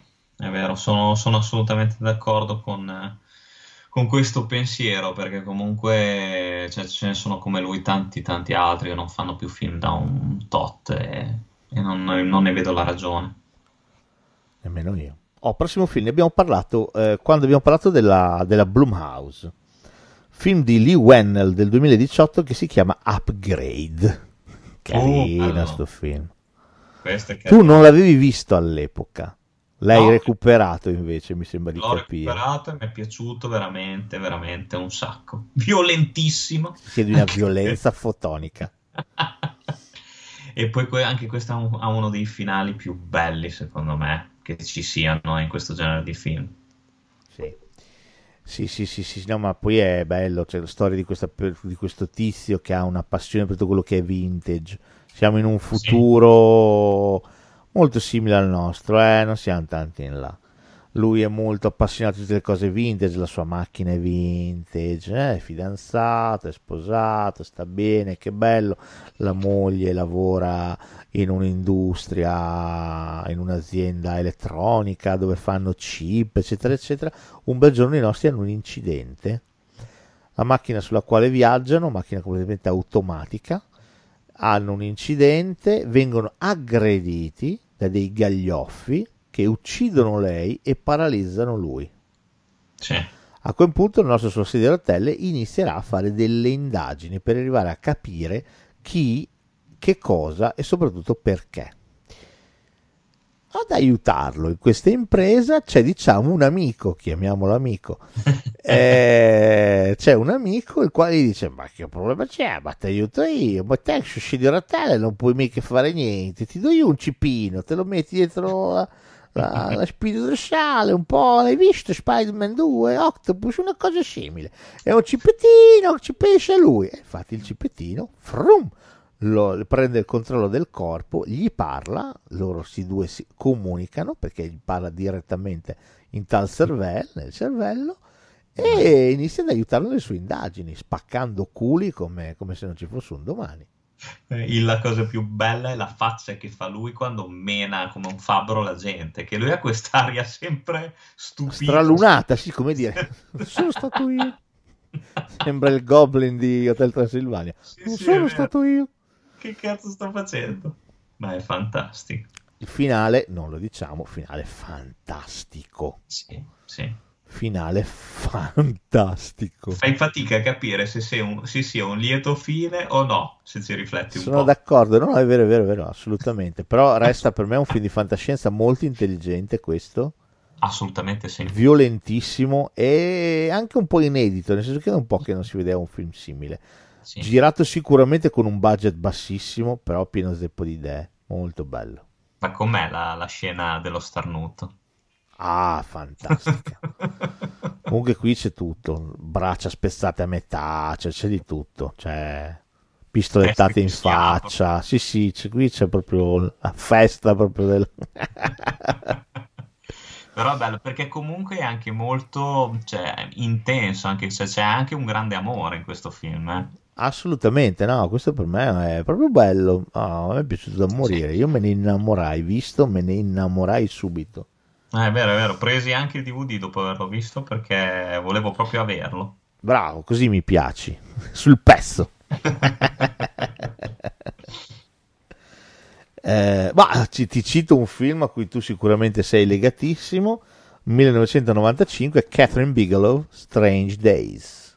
Eh sì, citato proprio poco fa, ma questo secondo me è un film anche questo enorme. Io mi ricordo che anche quando lo vidi al cinema, questo film cioè, mi, mi, mi, spiazzò e mi, mi rapì subito. Sì. Cioè, questo, la parte secondo me più bella, o po- poi forse sono esagerato di dire Ralph Fiennes, Fiennes, come, come cacchio si dice? Penso Fiennes, Ralph Fiennes. Fiennes, no. Lenny Nero mi rimane, mi rimane sempre nel cuore. Eh, sì, sì, sì, sì, sì. Questo perdente eroe per forza, spacciatore di, di ricordi altrui, e che deve capire chi è che sta, sta giocando con, con, le sue invenzioni, con, le su, con, il, con lo squid, e sta uccidendo la gente. Lo deve capire prima del, dell'ultimo, di quello che sembra essere l'ultimo capodanno. Io la cosa che non riesco a capire di questo film è come eh, abbiano deciso di ambientarlo nel capodanno del 2000, nel senso che è un film del 95, cioè non è un film del 73. Voglio sì. dire che era facilmente prevedibile ciò che sarebbe accaduto da lì a 5 anni, tecnologicamente parlando, voglio dire. Cioè che un tipo di tecnologia come quella dello squid, dello spaccio di ricordi, forse avete fatto il passettino un po' troppo più lungo della gamba, secondo me era facilmente preventivabile. Eppure eh, si sono lanciati in questo esercizio, che attenzione è ammirabile eh, da un certo punto di vista. Nel senso che dici, sai che no. c'è me ne fotto. Sì, sì, sì. Però l'ho sì, sempre sì, trovato beh. interessante questa, questa tendenza, ti dico la verità. No, è vero, è vero, perché poi funziona, eh. Alla fine non pensi che sia una, una vaccata, nel senso che sia ridicola come cosa. No, no, no, assolutamente, però eh, beh, cioè, parlo proprio della tendenza di certi autori al pessimismo cosmico. Questo è un esempio, ma se vuoi 1997 Fuga da New York è un altro, nel senso che non è che è stato fatto tanti anni prima del 1997. Sì, sì, sì, Ora, che nell'83, eh, 82, 83, non mi ricordo, pensare che 15 anni dopo New York sia diventato un carcere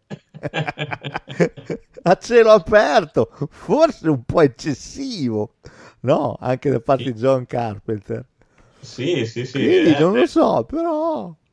Sai cos'è? Secondo me forse per Strange Days c'era anche la questione proprio del 2000, che c'era tanto parlare del, del 2000, di questo cambio di secolo, sembrava che fosse chissà che cosa, invece è cambiato un cazzo, anzi è peggiorato tutto, però cioè, sai il passaggio dal Sì, 99 c'era un po' la- l'atmosfera da fine di mondo, perché Sì, poi sì, c'era il. Millennium Bug. Esatto, ti ricordi? Il Millennium Bug che è stato scongiurato perché un sacco di gente ha lavorato per evitare problemi, eh?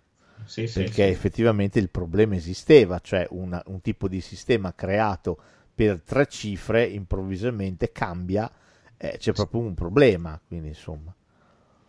Eh, non lo so, non lo so, non lo so, non lo so, devo dirti la, la verità, la verità, non lo so. Però questo rimane secondo me un gran film, con una colonna sonora da urlo, secondo me, e poi gran- grandissima storia, secondo me, ti, ti prende anche il finale, il finale secondo me è meraviglioso, la scena del bacio finale è da storia. Sì, di fatto hai detto bene tu, è, alla fine è una storia gialla, è una storia spy fondamentalmente, c'è un omicidio di mezzo, c'è un colpevole di mezzo, quando Sì. scopri chi è il colpevole un po' fai meh, però va bene. Eh, una cosa che mi colpì tantissimo quando vidi la prima volta Strange Days è una scena in cui il tuo adorato Lenny, io penso chiamarlo nero, mi piace che sia, che sia italianizzato, Nero, quindi non mi dispiace, Lenny nero, che poi si, si dice nero, eh, ci mancherebbe però, dico per dire, eh, si trovano in un bar e gli, gli dicono ma non hai mai avuto l'impressione che tutta la musica più bella sia già stata composta? Tutte le cose più belle siano già state scritte? Tutti i film più belli già girati? Le cose più belle già fatte? Ed è una frase che a me ha sempre colpito molto pensando a quel film lì. No, sono, sono assolutamente d'accordo, è vero, è vero. E in effetti, secondo me, se si guarda bene, un po' è così, eh. È per quello che mi colpisce. Eh, sì, sì, sì. per quello che mi colpisce. Poi delle cose ottime ci sono, ci mancherebbe. Però eh, anche in questa trasmissione spesso e volentieri guardiamo sempre al passato, spessissimo guardiamo al passato, no? Ci serve per avere le coordinate, la direzione, è un po' la nostra bussola per orientarci nel futuro. Quindi chissà. Sono Strange Days, c'è poco da fare. Sono Strange Days, non c'è niente da fare. Oh, chiudo questo penultimo blocco con un film meraviglioso, me- meraviglioso, bello, un bel film, non meraviglioso, bel film, però di nuovo sottostimato, gli sputano le solite cose, gente che lo tratta male, che gli dà i calci proprio, quando passa, pa, pa, gli danno i calci. Sto parlando di un film del 2011 di Andrew Nichol che si chiama In Time. Sai che questo non l'ho visto, è l'unico della lista che non No, l'ho visto. come? Questo non è l'unico che mi manca. Questo è un gran film. Eh, vabbè, lasciamo perdere il cast perché c'è Justin Timberlake, Mhm. protagonista, c'è Amanda Seyfried e però c'è anche Cillian Murphy. Cillian Murphy, dai, ci piace. Sì. eh. Eh, la storia qual è? La storia è quella di un futuro abbastanza distopico in cui il denaro fondamentalmente non, eh, non serve più, non è più importante, ok? Ok, ok. Perché poi? Perché è un futuro in cui tutte le malattie sono state risolte. Quindi di fatto l'essere umano ha eliminato il concetto di scadenza. Sì. Va bene? L'immortalità è assolutamente a, a portata di mano. Ok. Cosa determina l'immortalità? ovviamente la ricchezza. Ricchezza che viene quantificata in tempo, non più in soldi, ma in tempo. Il ricco ha tutto il tempo del mondo, ha migliaia di anni, ok? Sì. Va bene? Da spendere. In questo mondo, chiunque, tutti i nuovi nati, hanno 27 anni di tempo. Una volta compiuto il 27 anno d'età, inizia a, eh, ad attivarsi un timer biologico che si Ok. può controllare nell'avambraccio, ok? E in questo timer tu eh, hai il tuo tempo e questo tempo tu lo puoi implementare lavorando e quando lavori guadagni tempo, minuti, ore, giorni, ok? Più lavori, Ok. più è buono il tuo lavoro, più guadagni tempo. Va da sé che ogni cosa che fai costa tempo. Quindi un caffè costa due minuti, Pensa ok? Ah, bello. Questo è l'universo nel quale si muove In Time di Andrew Niccol. Andrew Niccol, regista che tornerà nel prossimo blocco, eh, ma è quello che ha scritto The Truman Show, quello che ha Mm. fatto Lord of War, Certo. quello che ha fatto Simone. Lui è un grandissimo regista, secondo me, veramente, veramente grande. Sono d'accordo. E cosa succede? Che il buon eh, Justin Timberlake compie 27 anni e quindi lavora, si spacca la schiena, eh, in una tendenza però sempre più al ribasso, nel senso che le paghe iniziano ad essere sempre più basse, il costo della vita inizia ad alzarsi sempre di più. Ok? Ok. Eh, ha una mamma, e questa è la roba figa del film, perché tutti quanti hanno sempre 27 anni. Cioè gente che è, che è vecchissima, hanno tutti 27 anni, sempre nel film, no? Perché l'aspetto è quello.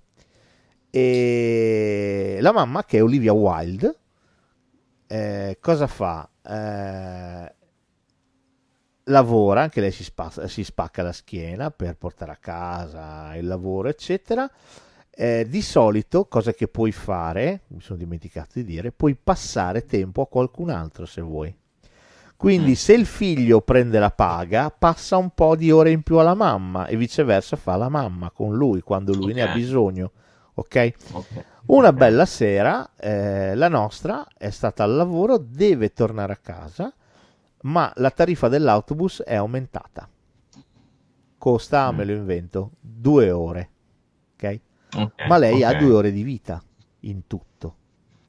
Per arrivare dal figlio che le passerà, perché ha appena preso la paga, le passerà giorni. Ok? Ok. come fare? Il, l'autista dice se la può fare a piedi, ma dice ma mi ci vogliono due ore per arrivare. E lui dice le conviene muoversi. E lei inizia a correre e farsela a piedi fino a casa. Incrocia Justin Timberlake, ma muore un secondo prima che lui riesca a passarle del tempo extra. Gli muore tra le braccia. Questa cosa fa sbroccare ovviamente Justin Timberlake, il quale dice: Sapete cosa c'è? Adesso che pensi mi. Non è che si può pensare lui così da solo. Fortunatamente incontra un riccone il quale si suicida e gli passa tutti i suoi soldi perché lui non ne può più di vivere. Quindi tutti i suoi soldi, tutto il suo tempo. Quindi lui si trova migliaia di anni si trova a disposizione. Ok? Ok. Con questi migliaia di anni, morta la mamma, e deciso fortemente, radicalmente a cambiare il sistema una volta per tutte, decide di partire alla volta dei ricconi e iniziare a giocare il loro gioco. Basta, Ok. non ti dico altro. Dico solo che Killian Murphy fa un agente del tempo, cioè uno di quelli che va in giro a controllare se c'è qualcuno che ruba del tempo. La cosa interessante è che lui stesso, essendo un agente, uno che lavora sotto contratto e sottopagato, ha i minuti sempre contati e deve sempre chiedere degli anticipi di stipendio per poter continuare a vivere e lavorare. Ok? Ah, che bellissima eh, come storia. La Pazzesco. storia è fantastica. A un momento diventa un po' una specie di Bonnie e Clyde a un certo punto, però devo dire funziona comunque il film. Ok. eh, finale è molto molto bello. Allora, questo è un bel film, proprio un bel film. E Timberlake, bravo. Timberlake, poverino, fa il suo, non mi è dispiaciuto più di tanto, ti dico la verità. Manda Seyfried, Eh. anche lei fa il suo. Questo è un buon film, secondo me. Ok. Questo è un ottimo film, cioè questo guardatelo. Questa è un'immagine del futuro che per me è fantastica. Cioè la storia Spero che ci si trovi. Sì, sì, si trova e come. Adesso non mi Ok. ricordo su che piattaforma streaming, se è Netflix o, o Prime, ma questo lo trovi. Ok. Eh, questo è fortissimo, questo però è fortissimo. Il concetto che sia il tempo la discriminante e non il denaro, se ci pensi è pure peggio. Sì, perché hanno- usare il tempo è ancora più bastarda come È cosa. molto peggio. È bastardissima come cosa. Perché non è legato al soldo, che è una cosa, vabbè, così, che neanche vedi. Sì, Il sì. tempo, cavolo, cioè la gente ti muore davanti. È allucinante, è allucinante. No, questo è un bel film, questo è un bellissimo film, davvero. Questo è bello. Ci mancherebbe altro, mi raccomando. Ultima tranche. Mamma, c'è speranza per il futuro. Va bene, partiamo con gli ultimi non so 5 quale film. pot- potrà essere la risposta, ma No, c'è speranza, c'è speranza. C'è speranza. Ho trovato della luce in fondo al tunnel. Ok, Beh, primo film 1973, Woody Allen, Il dormiglione. è vero, anche, anche di questo ne avevamo già parlato, non mi ricordo mai quando, però... Che bel film, Il dormiglione. Che meraviglia di film, Il dormiglione. Appartenente al primo periodo di Woody Allen, il periodo più demente, il periodo demenziale proprio, che inizia con Prendi i soldi e scappa, continua con Bananas, Il dormiglione, Amore e guerra, tutto quello che avreste voluto sapere sul sesso, non avete mai osato chiedere. Ecco, dopodiché, bra, arrivano gli anni Ottanta e Woody Allen cambia registro. Io Annie, Manhattan, Interiors, sì, ciao belli.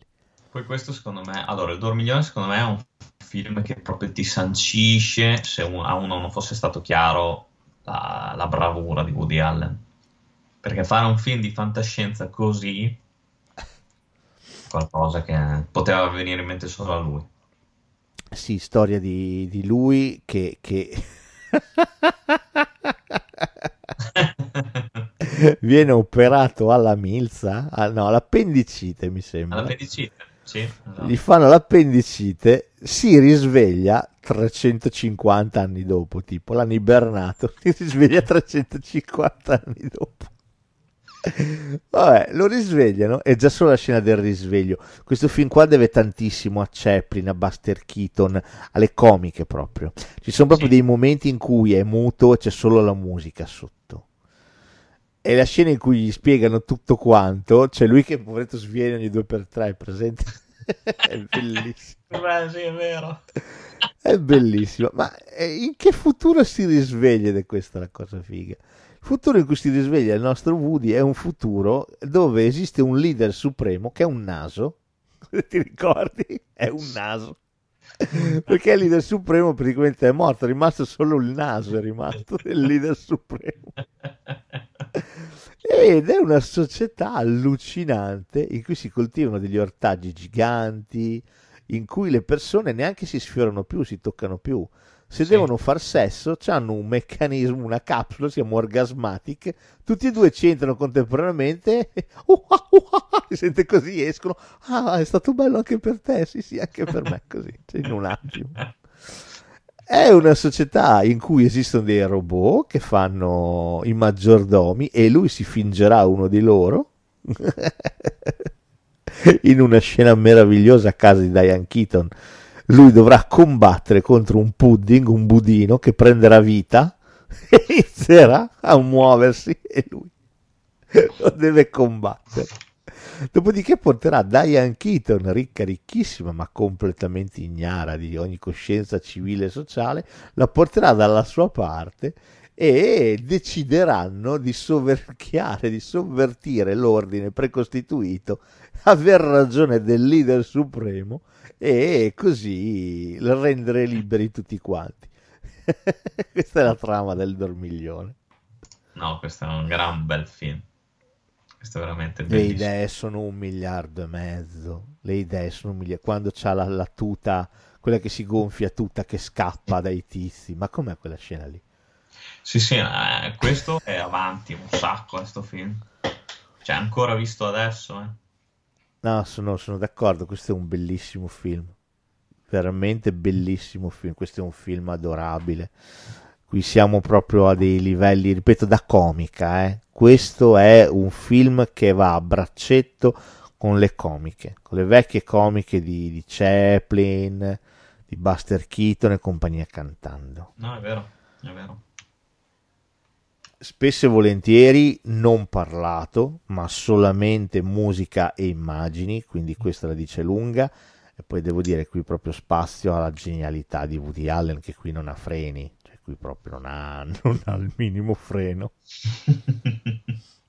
Beh, vedi, un po' di luce c'è in fondo al tunnel. Sì, sì, è vero, è vero. Qualcosina, dai. C'è della luce anche se all'inizio del film non sembrerebbe, ma alla fine ce n'è. C'è della luce anche in un film di Andrew Stanton del 2008, che è un film di animazione che si chiama Wall-E. Ah, sì. Mamma mia. Che pianti in questo film. Eh, questo è un film che... Eh, questo è un film tosto. I primi 20 minuti di Wall-E sono muti, non c'è una parola. C'è un robottino che composta del- della spazzatura in cubi e la sistema, basta, Esatto. non c'è altro. Con uno scarafaggio per amico. Esattamente, non c'è altro. A un certo punto arriva un altro robot, Iva, Iva, che torna sulla Terra per cercare forme di vita. Sì, sì. E la forma di vita la troverà, la troverà nella casa che Wally si è costruito, perché Wally è un robot particolare, non è un robot e basta, ha sviluppato una coscienza dei sentimenti, è innamorato dei film, ha trovato una videocassetta e ogni tanto se la guarda, gli Bellissimo. piacciono le luci colorate, gli piace la musica. E quando trova un altro robot, Iva, lui pensa, lui eh, si è già innamorato di lei, no? Sì, E sì, quindi ti ricordi la, la porta dove, dove lui, dove lui vive e lei è lì che vive, vede la forma di vita, perché dentro una scarpa c'è della terra con un, Esatto. un germoglio. Un germoglio. E Ah. quindi la cosa figa è che Iva si blocca, si ghiaccia, ti ricordi? Sì. E lancia una sorta di allarme, di alert. Prende la, il- la scarpa, se la, se la mette, la chiude dentro di sé, All'interno. sì. esatto, e poi lancia questa specie di allarme, questa specie di segnale. Wally, poverino, inizialmente non capisce, perché lei poi è all'esterno da- del suo rifugio quando succede questa cosa qua. Quindi inizia a piovere, lui usa un ombrello, ti ricordi, la, la La ripara. in giro, ti ricordi? La porta È anche in giro. fighissimo, è fighissimo. Fino a che non arriva questa mega astronave e raccoglie Iva. Con Sì. lei, ovviamente, ci andrà anche Wally. E solo a quel punto tu capisci cosa è successo. La razza umana ha abbandonato il pianeta Terra, che è semplicemente una discarica, Esatto. dove ci sono questi robottini che eh, raccolgono i rifiuti, li compattano e li stoccano, tutto qua, Sì. non fanno altro. E qui arriva la genialata. La razza umana, ridotta praticamente a un lumicino, vive su un'enorme nave da crociera in mezzo a tutti i lussi, tutti i comfort, pieni zeppi di pubblicità. Eh, tutti quanti non si muovono più, sono diventati obesi, tutti quanti, ma molto obesi. Esatto. Vivo su dei lettini semovibili che si muovono per tutta la nave e vivono in preda agli input che gli vengono dati. Ehi, lo sai che il blu è il colore che va di moda? E tutti con la tutina blu. Ok? E chi è che comanda questa nave? Il capitano. Il capitano eh, in realtà non è il capitano. Coadiuvato da un assistente. Esatto, l'assistente robotico, fondamentalmente. Sì. Quando eh, salta fuori la piantina, hai, tutto cambia. Perché? Perché se spontaneamente è nato un germoglio sulla Terra, significa che sulla Terra forse si può tornare. Sì.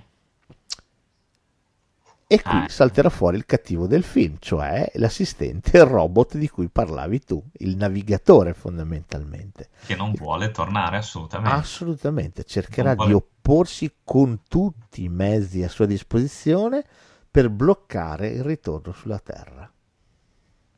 Ed è bellissimo come Wall-E porterà scompiglio in senso buono tra tutti gli umani nel- e anche i robot, tra l'altro. Esatto, stavo per dirti, ma il robottino quello che pulisce, ma che bello è. Mo, Quello che pulisce sempre sì, È meraviglioso. è fantastico. Cioè, Ha delle idee questo sto film è straziante. È, è bellissimo alla fine, ma un- la qua lacrime a fiumi nel finale, eh, quando, quando Wall-E non riconosce più Iva. Ah, è fantastico questo film, è bellissimo. Cioè, Ma c'è la scena dove c'è lui che fluttua nel cielo con l'idrante, ti ricordi? quando ballano, certo. Quando ballano, ma che bello è. Sì. E, quando, e anche quando è bellissima anche la scena quando i due, i due umani si sfiorano inavvertitamente con la mano Sì, e si accorgono in quel momento di, di essere lì e si salutano, ti ricordi? è fantastico, è fantastico questo film. Ma, È di eh, una profondità Wall-E che... Sì, sì, sì, è pazzesco. È un, è un gran film, musiche bellissime, musiche con, eh, che c'è anche una, un- credo un paio di canzoni di Peter Gabriel. È proprio bello, questo film è proprio bello, proprio proprio bello. Ha una Sì, colonna sì, sì. sonora fantastica, le idee che ha sono meravigliose, le idee che ha sono meravigliose. Questo è Che veramente un film. film che alla fine dà speranza, è vero. Mi piace Eh molto. sì, perché quando piantano la piantina... E Eh, dopo c'è, un'altra e dopo c'è una carrellata che insomma... sì, ti fa capire che le cose possono cambiare, questo è un bellissimo film. Sì, sì, sì, sì. Va bene, altro film che secondo me regala un briciolo di speranza è un film di Spike Jonze del 2013 che si chiama Her, lei. Uh, ma anche questo, mamma mia. Anche questo che film. Questo, Questo bello bello, eh. Sì, sì. O Cioè, è a parte qua- che cioè, abbiamo parlato di film tutti belli belli che ci capiamo, no? Perché... No, certo. Ma anche questa è di una profondità struggente, anche questo oltre ogni limite. Cioè, a me veramente mi sta sul cazzo che la gente pensi che Joaquin Phoenix sia nato con Joker. Cioè, Joaquin Phoenix era un cazzo di attore enorme anche molto prima. Mm, sì, secondo me Joker, eh, cioè, Joker doveva prendere l'Oscar, non ci sono cazzi, cioè, questo sicuro. Però devo dirti, io nel 2013 rimasi molto male quando vidi che non si era portato a casa il premio come miglior attore per questo film. E poi il Golden Globe l'aveva vinto, eh, qua. Sì, no, ma io anche quando fece Quando l'amore brucia l'anima. No, ma sicuramente ha fatto degli ottimi film. Ma anche quando fece Commodo nel Gladiatore, Sì. quello che vuoi tu. Però Sì, per sì, me qui fa una parte talmente sottotono, talmente dimessa, talmente a sottrarre che per me questo sì. lo fa solo un grandissimo attore. A me dispiace. Perché gli altri sono comunque- comunque ruoli da protagonista. Cazzo, uno fa Johnny Cash, porca puttana, personalità tracimante. Qui fa un povero sfigato che, che compone biglietti d'auguri personalizzati, ti ricordi? Sì, è vero, è vero. E un bel giorno si trova tra capo e collo un nuovo sistema operativo lanciato sul mercato. Un'intelligenza artificiale vera e propria, con la quale colloquiare, con la quale parlare, un'intelligenza artificiale che vuole sapere tutto di te, dei tuoi gusti, delle cose che ti piacciono, Sì, e lui lo acquisterà, gli darà ovviamente la voce di donna, perché puoi scegliere se lo vuoi uomo o donna, e inizierà ad avere una relazione con lei. se non sbaglio di Scarlett Johansson, giusto? La In voce. originale sì, in italiano c'era la Ramazzotti, Eh, in originale Scarlett Johansson. Ma, ma che cos'è sta storia? Questa storia è meravigliosa, cioè è l'alienazione definitiva. Quando l'uomo non ha nemmeno più bisogno del suo simile, ma si sente completo con una macchina che manco può vedere, è solo una voce, eppure riesce a farci sesso, c'è la scena dove fanno sesso, ti ricordi? Sì, sì. Che è di una dolcezza strepitosa, tra l'altro. È estremamente romantica quella scena lì. Sì. E, ed è, se ci pensi, cioè, è la negazione di tutto, la negazione di qualsiasi rapporto di coppia. Cioè il fatto che lei, Sam, mi sembra si chiami Samantha, se mi ricordo Samantha, bene, sì, sì. è il suo, la sua donna ideale, grazie al cazzo. Non ti contraddice mai. Le piace quello che piace a te. è sempre disponibile. Sì. No? Sì. Anche questa difficoltà, questa paura nel mettersi in gioco, nell'esporsi con dei sentimenti veri verso qualcuno che è come te, una donna. Amy Adams, per esempio, no? Sì. E ci fa paura questa cosa, gli fa paura questa cosa. Quanto è più facile, quanto era più facile, più semplice per il giovane me stesso, il giovane Yussi, non mettersi in gioco e guardarsi solo dei gran film. Cazzo, No. se era molto più facile. Nei film trovavo tutto quello che mi serviva, tutto. Storie d'amore, d'avventura, d'azione. Mi commuovevo, mi esaltavo, ridevo. Era tutto a posto. Ogni tanto magari mi facevo qualche sega in bagno, ero un signorino. Non avevo mica bisogno di niente. Ma un rapporto di coppia vuol dire mettersi in gioco, vuol dire mettersi a nudo, darsi all'altro. Ed è, Eh. guarda, è una cosa, è una cosa pesante da fare. Uh, Devi prendere tutto il pacchetto, eh? Pro, contro, tutto, tutto intero. sì. Ti metti in gioco e vedi come va, ti butti, ti butti senza paracadute, a occhi chiusi, vedi cosa succede. E non tutti siamo in grado di farlo. Assolutamente. Il personaggio di Joaquin Phoenix fa questo, no? Sta nella sua comfort zone. Comfort zone dalla quale esce solamente nel momento in cui si rende conto che fondamentalmente lei è una zoccola.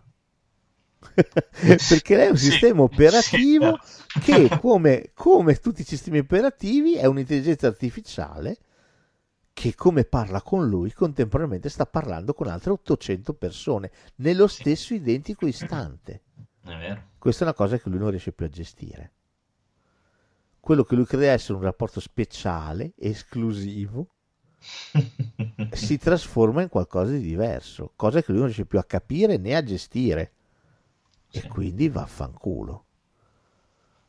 La speranza c'è nel momento in cui fortunatamente sarà proprio Amy Adams a fornirgli quel contatto umano, quella scappatoia umana, quell'ancora di cui lui ha bisogno. Sì, Questo è un il- film enorme. Il finale, anche, questo, anche il finale è dolcissimo, coloro che guardano le- le- la notte. Il finale è strepitoso, è bellissimo. Questo film è strepitoso. Il Sì, fatto che la relazione come quella che ha iniziato lui non sia condannata dalla società civile, ma di- stia diventando un qualche cosa che è all'ordine del giorno. Ti ricordi? Sì. Sì, che distrugge comunque i rapporti umani, distrugge i, i sentimenti reali, crea qualcosa di consolatorio ma estremamente fittizio. In tanti ci hanno visto la metafora del ah, vedi la tecnologia. Secondo me non c'entra un cazzo. Secondo me c'entra quello che ti ho detto prima, cioè c'entra proprio la paura dell'essere umano Sì, di volersi veramente mettere in gioco, mettersi a nudo con qualche cosa che abbia un senso, un significato, come un rapporto serio con un altro essere umano, no?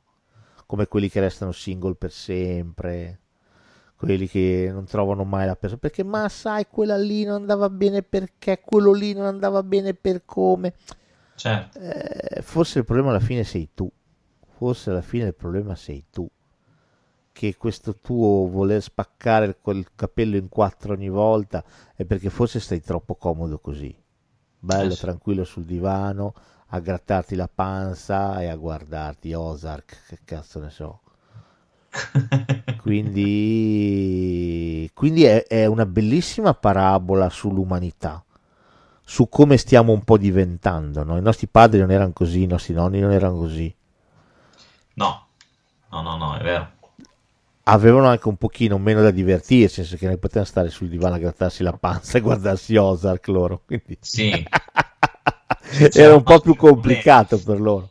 C'era anche forse, è anche forse vero che sì, forse c'era anche meno dialogo, un difetto forse era quello, cioè nel senso... Sicuramente era una, una, un tipo di, di, di società più semplice, più binaria, se vuoi, quello che ti pare. Sì, sì, c'erano più i bisogni eh, concreti, reali, piuttosto che magari avere un dialogo su come uno si sentiva interiormente o meno, però era, era sicuramente un amore che comunque era, durava nel tempo. Uh, sì. Her per me resta una riflessione su tutte queste cose qua. Oh, poi comunque parliamo di un regista che ha fatto essere John Malkovich, eh. io mi inchino. E Il ladro di orchidee, un altro film esatto. che e soprattutto per me il mio preferito è Nel paese delle creature selvagge. Ah, anche, certo. E per me quel film lì è... Ah, che bello, da perderci la testa per quanto è bello. Va bene, passiamo al prossimo, ormai abbiamo finito. Due film veloci, pa, pa, pa, pa. e yes. andiamo a casa anche oggi. Beh, 2018 Steven Spielberg, Ready Player One. e Molly ti volevo. Perché? No, niente così. così. Era per farti sussultare. Oh, ah, è lì sì che ti volevo. Perché? Perché è una merda. Ah, no, altro che merda. A me è piaciuto tantissimo questo film. Anche se riconosco che eh, è un po' più tarato per noi vecchiacci nostalgici. Eh? Ah, questo sicuramente, questo eh. sicuramente. Sì, sì, però è bello, è bello. Io mi sono affezionato a questo film. Assolutamente sì. Allora, consiglio numero uno, leggetevi il libro. Mm-hmm. Il libro spacca, anche perché la prima prova del film è il circuito con la DeLorean e compagnia oh. cantando. Scena bellissima, eh? non sto ah, discutendo questo, cioè, scena bellissima, ci mancherebbe. Cioè, sì, sì. La prima, invece, il primo enigma, la prima prova che devono superare la prima prova che lui si troverà a superare è tutta basata su Wargames. Sì, è vero che c'è anche quella. Lui deve, nel libro c'è solamente, lui deve ri, praticamente rifare tutte le battute, ridire tutte le battute di Wargames. Sì, sì, sì no, è, è un, il libro è tanta roba, veramente Quindi tantissima. il libro è tanta roba bella. Eh, sì. E si può leggere tranquillamente anche se hai già visto il film, perché bene o male vive un po' di vita a sé stante. E di solito io trovo molto difficile leggere i libri dopo che ho, letto, ho visto il film perché a parte mi irrita dar già le, le, le, facce ai personaggi, è una cosa che mi sta sul culo e invece mi mm. piace darli a me. sì, sì sono, sono d'accordo, è vero, è vero e quindi riesco a gestire molto bene, leggo il libro e vedo il film. Il contrario faccio fatica, faccio veramente fatica. Deve essere passato una vita che il film non me lo ricordo tanto bene, allora lo faccio, ma altrimenti non riesco, non ce la faccio proprio. Anche perché di solito il libro, essendo un'esper- un'esperienza più completa, eccetera, eccetera, me la vivo in un modo. Certo. Il film, spesso e volentieri, ovviamente deve tagliare, sacrificare, eccetera, eccetera, però voglio dire, che cazzo eh, il libro te lo leggi, sei un lettore veloce, una settimana, sì, non ci crede nessuno, in un mese, ti impegna un mese, fin cazzo due ore è finito, cioè c'è una bella differenza di impegno di tempo, cosa fai? Ti guardi prima il film e poi dopo ti perdi un mese a leggere una roba che hai già visto? Che senso ha? E quindi, va bene, questo per dire. Detto ciò, detto ciò, eh, restano ottimi anche sia il libro che il film perché il libro va da un'altra parte quindi ve lo potete gustare comunque anche se avete già visto il film film che come hai detto tu resta una festa per gli occhi di chi ha già gli anta ecco sì. per chi sì. si è vissuto un certo tipo di robe perché poi è pie- pienissimo zeppo di citazioni a ah. strafottere ma poi porca puttana, la scena di Shining, ma com'è la scena? Ma la scena di Shining che non c'è nel, nel libro, tra l'altro, è la scena di Shining, la scena, la scena dell'attacco finale. Il gigante di ferro c'è. Ma carfa, c'è Gundam in sto film c'è qua. Gundam. Porco cazzo, c'è Gundam. Quando io ho visto Gundam di nuovo nudo, in piedi, che applaudivo con l'uccello di fuori, di nuovo. Con Robocop. Ormai mi conoscono in tutti i cinema, mi de- non mi fanno più entrare perché faccio queste scene tristissime. No, no, ma, Ma questa no. porca mignotta. Non lo so, forse... Cioè, il libro è sicuramente più bello. Il film, secondo me, mi è piaciuto anche di più per quello che mi ha suscitato. Su que- questo non lo nego. Sì, Perché- sì, vederlo, vederlo lì realizzato, guarda, Sì. è stata una festa per gli occhi. Sì, sì, sì, sì. Anche perché poi se vuoi la storia, la, la storia base ha un po' del già visto. Su questo non si può negare. Però è come viene rappresentato proprio. Sì, sì, sono d'accordissimo, d'accordissimo. Questo è veramente, veramente forte. Di nuovo, poveracci, come vive la gente, però vedi, un, un lieto fine c'è, esiste una soluzione. In mezzo a tutta la povertà e la disgrazia esiste Oasis, e Oasis è lì apposta per, per aiutarti, no? A vivere una vita diversa attraverso gli avatar. Peccato che ci sia una multinazionale che lo controlla e lo vuole inzeppare ancora di più di pubblicità e di cose malvagie e cattive per l'essere umano. Ci penserà un giovanotto insieme ai suoi amici, gamer pronti a tutto per eh, salvare Oasis perché Oasis resti di tutti quanti. Apparte- perché possa comunque continuare ad appartenere a tutti. Questa cosa è spiegata ancora meglio nel libro, ecco perché vi invito a leggerlo. No, perché è spiegato molto bene come funziona Oasis. completo. Hai ragione, hai ragione. Tra l'altro, io sono qua che fremo perché sembra che faranno il seguito, perché esiste anche No, è già Retro uscito il Hunt. seguito. Hanno detto anche che fa cagare, eh? però è uscito il seguito. No, eh, come, come film, io so che è No, uscito il libro. romanzo. Libro, Eh, libro, sì, libro. Ready Player 2. Il libro, Ah, libro. il libro è uscito, hanno detto che fa tassa, però Mm, mm. anche a me è rimasta la curiosità. No, sono, sono, sono d'accordo, anch'io non, cioè, voglio leggerlo. Va bene, ultimo film di questa nostra rassegna è un film di nuovo di Andrew Nichol del 1997 che potremmo definire in un'unica sola bellissima parola, Gattaca. Eh sì, sì. Non è un film per gli amanti dei gatti, come potrebbe suggerire, ma è un film di Anche questo. fantascienza. Un bel film, un bel, veramente un film particolare. O comunque Nicole ce l'ha con eh, il futuro, eh? Eh, ma poi sempre queste belle divisioni, no? Sì, sì. Qua è la genetica che c'entra. In un mondo Sì. in cui la genetica può andare a eliminare tutti i difetti, due genitori, i genitori di Ethan Hawke, eh, decidono di fare il loro figlio in modo naturale, senza... e lui uscirà con un problema cardiaco, le cazzi. Il secondo figlio, infatti, decidono di farlo eh, correggendo quello che non va. Eh, qual è il problema? Il problema è che in questa società messa in scena da Andrew Nichol, chi è valido, validissimo, può tranquillamente contare di fare tutto nella vita senza nessun tipo di ostacolo e di problema. Può ricoprire qualsiasi tipo di carica, di incarico, di lavoro. Gli altri, quelli non puri, quelli inetti, quelli che sono a termine, quelli che hanno degli handicap, quelli che hanno delle malformazioni, fanno gli spazzini, fanno gli operai, fanno lavori poco necessari, perché di fatto sono poco necessari. Sì. In quest'ottica, Ethan Hawke, eh, uomo ormai cresciuto con una malformazione al cuore, eh, vorrebbe fare l'astronauta, ma non ha modo di farlo perché la genetica glielo impedisce. Gli è proprio Eh sì. impedito geneticamente di accedere al programma spaziale. Troverà il buon eh, e caritatevole ehm, Jude Law, il quale è purissimo, è Sì. ricchissimo, ma ha avuto un incidente e quindi donerà il suo sangue e quindi di fatto i suoi geni a Ethan Hawke perché possa realizzare il suo sogno. Sì. Sì. In mezzo è tutta una spy story, muore uno, lo sospettano, lui poveretto è sempre sul filo dell'asoio, mi beccano, mi beccano, mi beccano, mi beccano.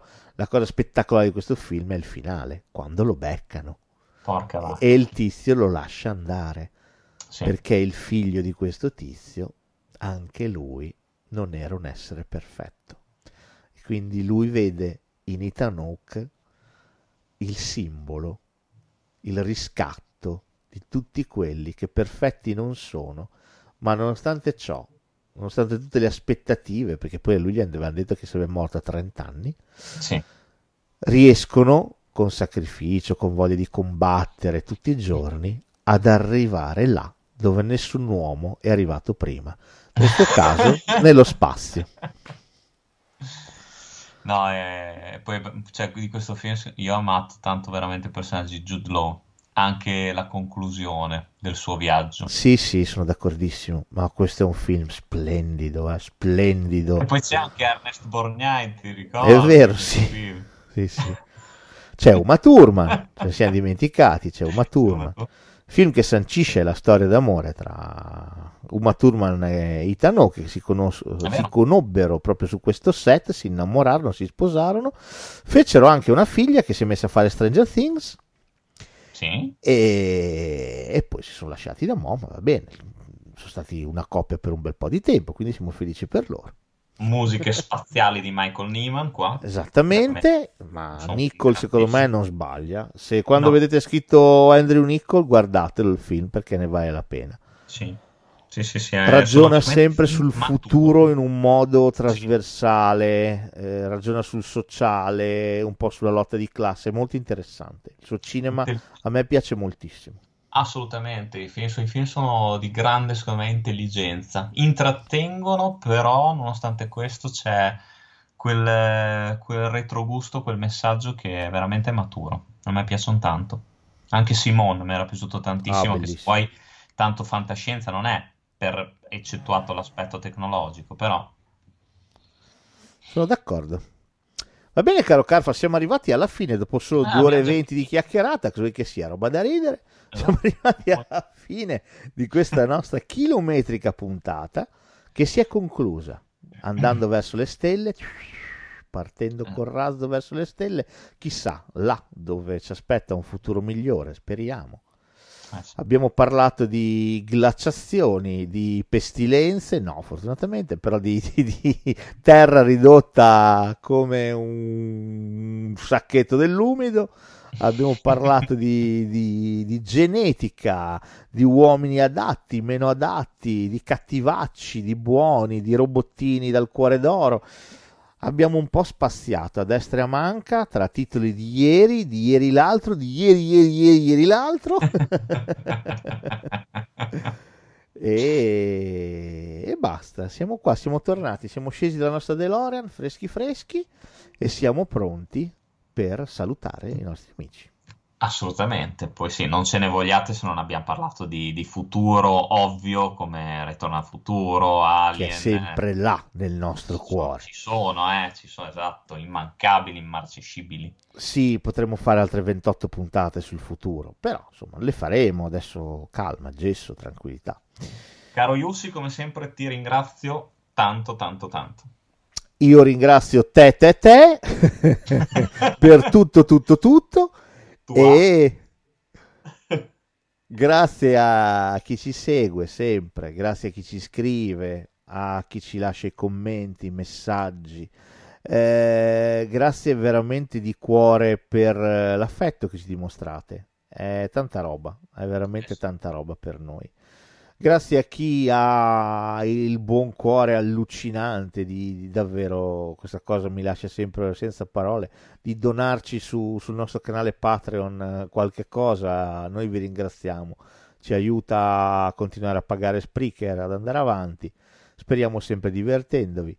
E grazie, beh, sempre grazie alla moglie, se no poi mi sgrida, sempre e comunque.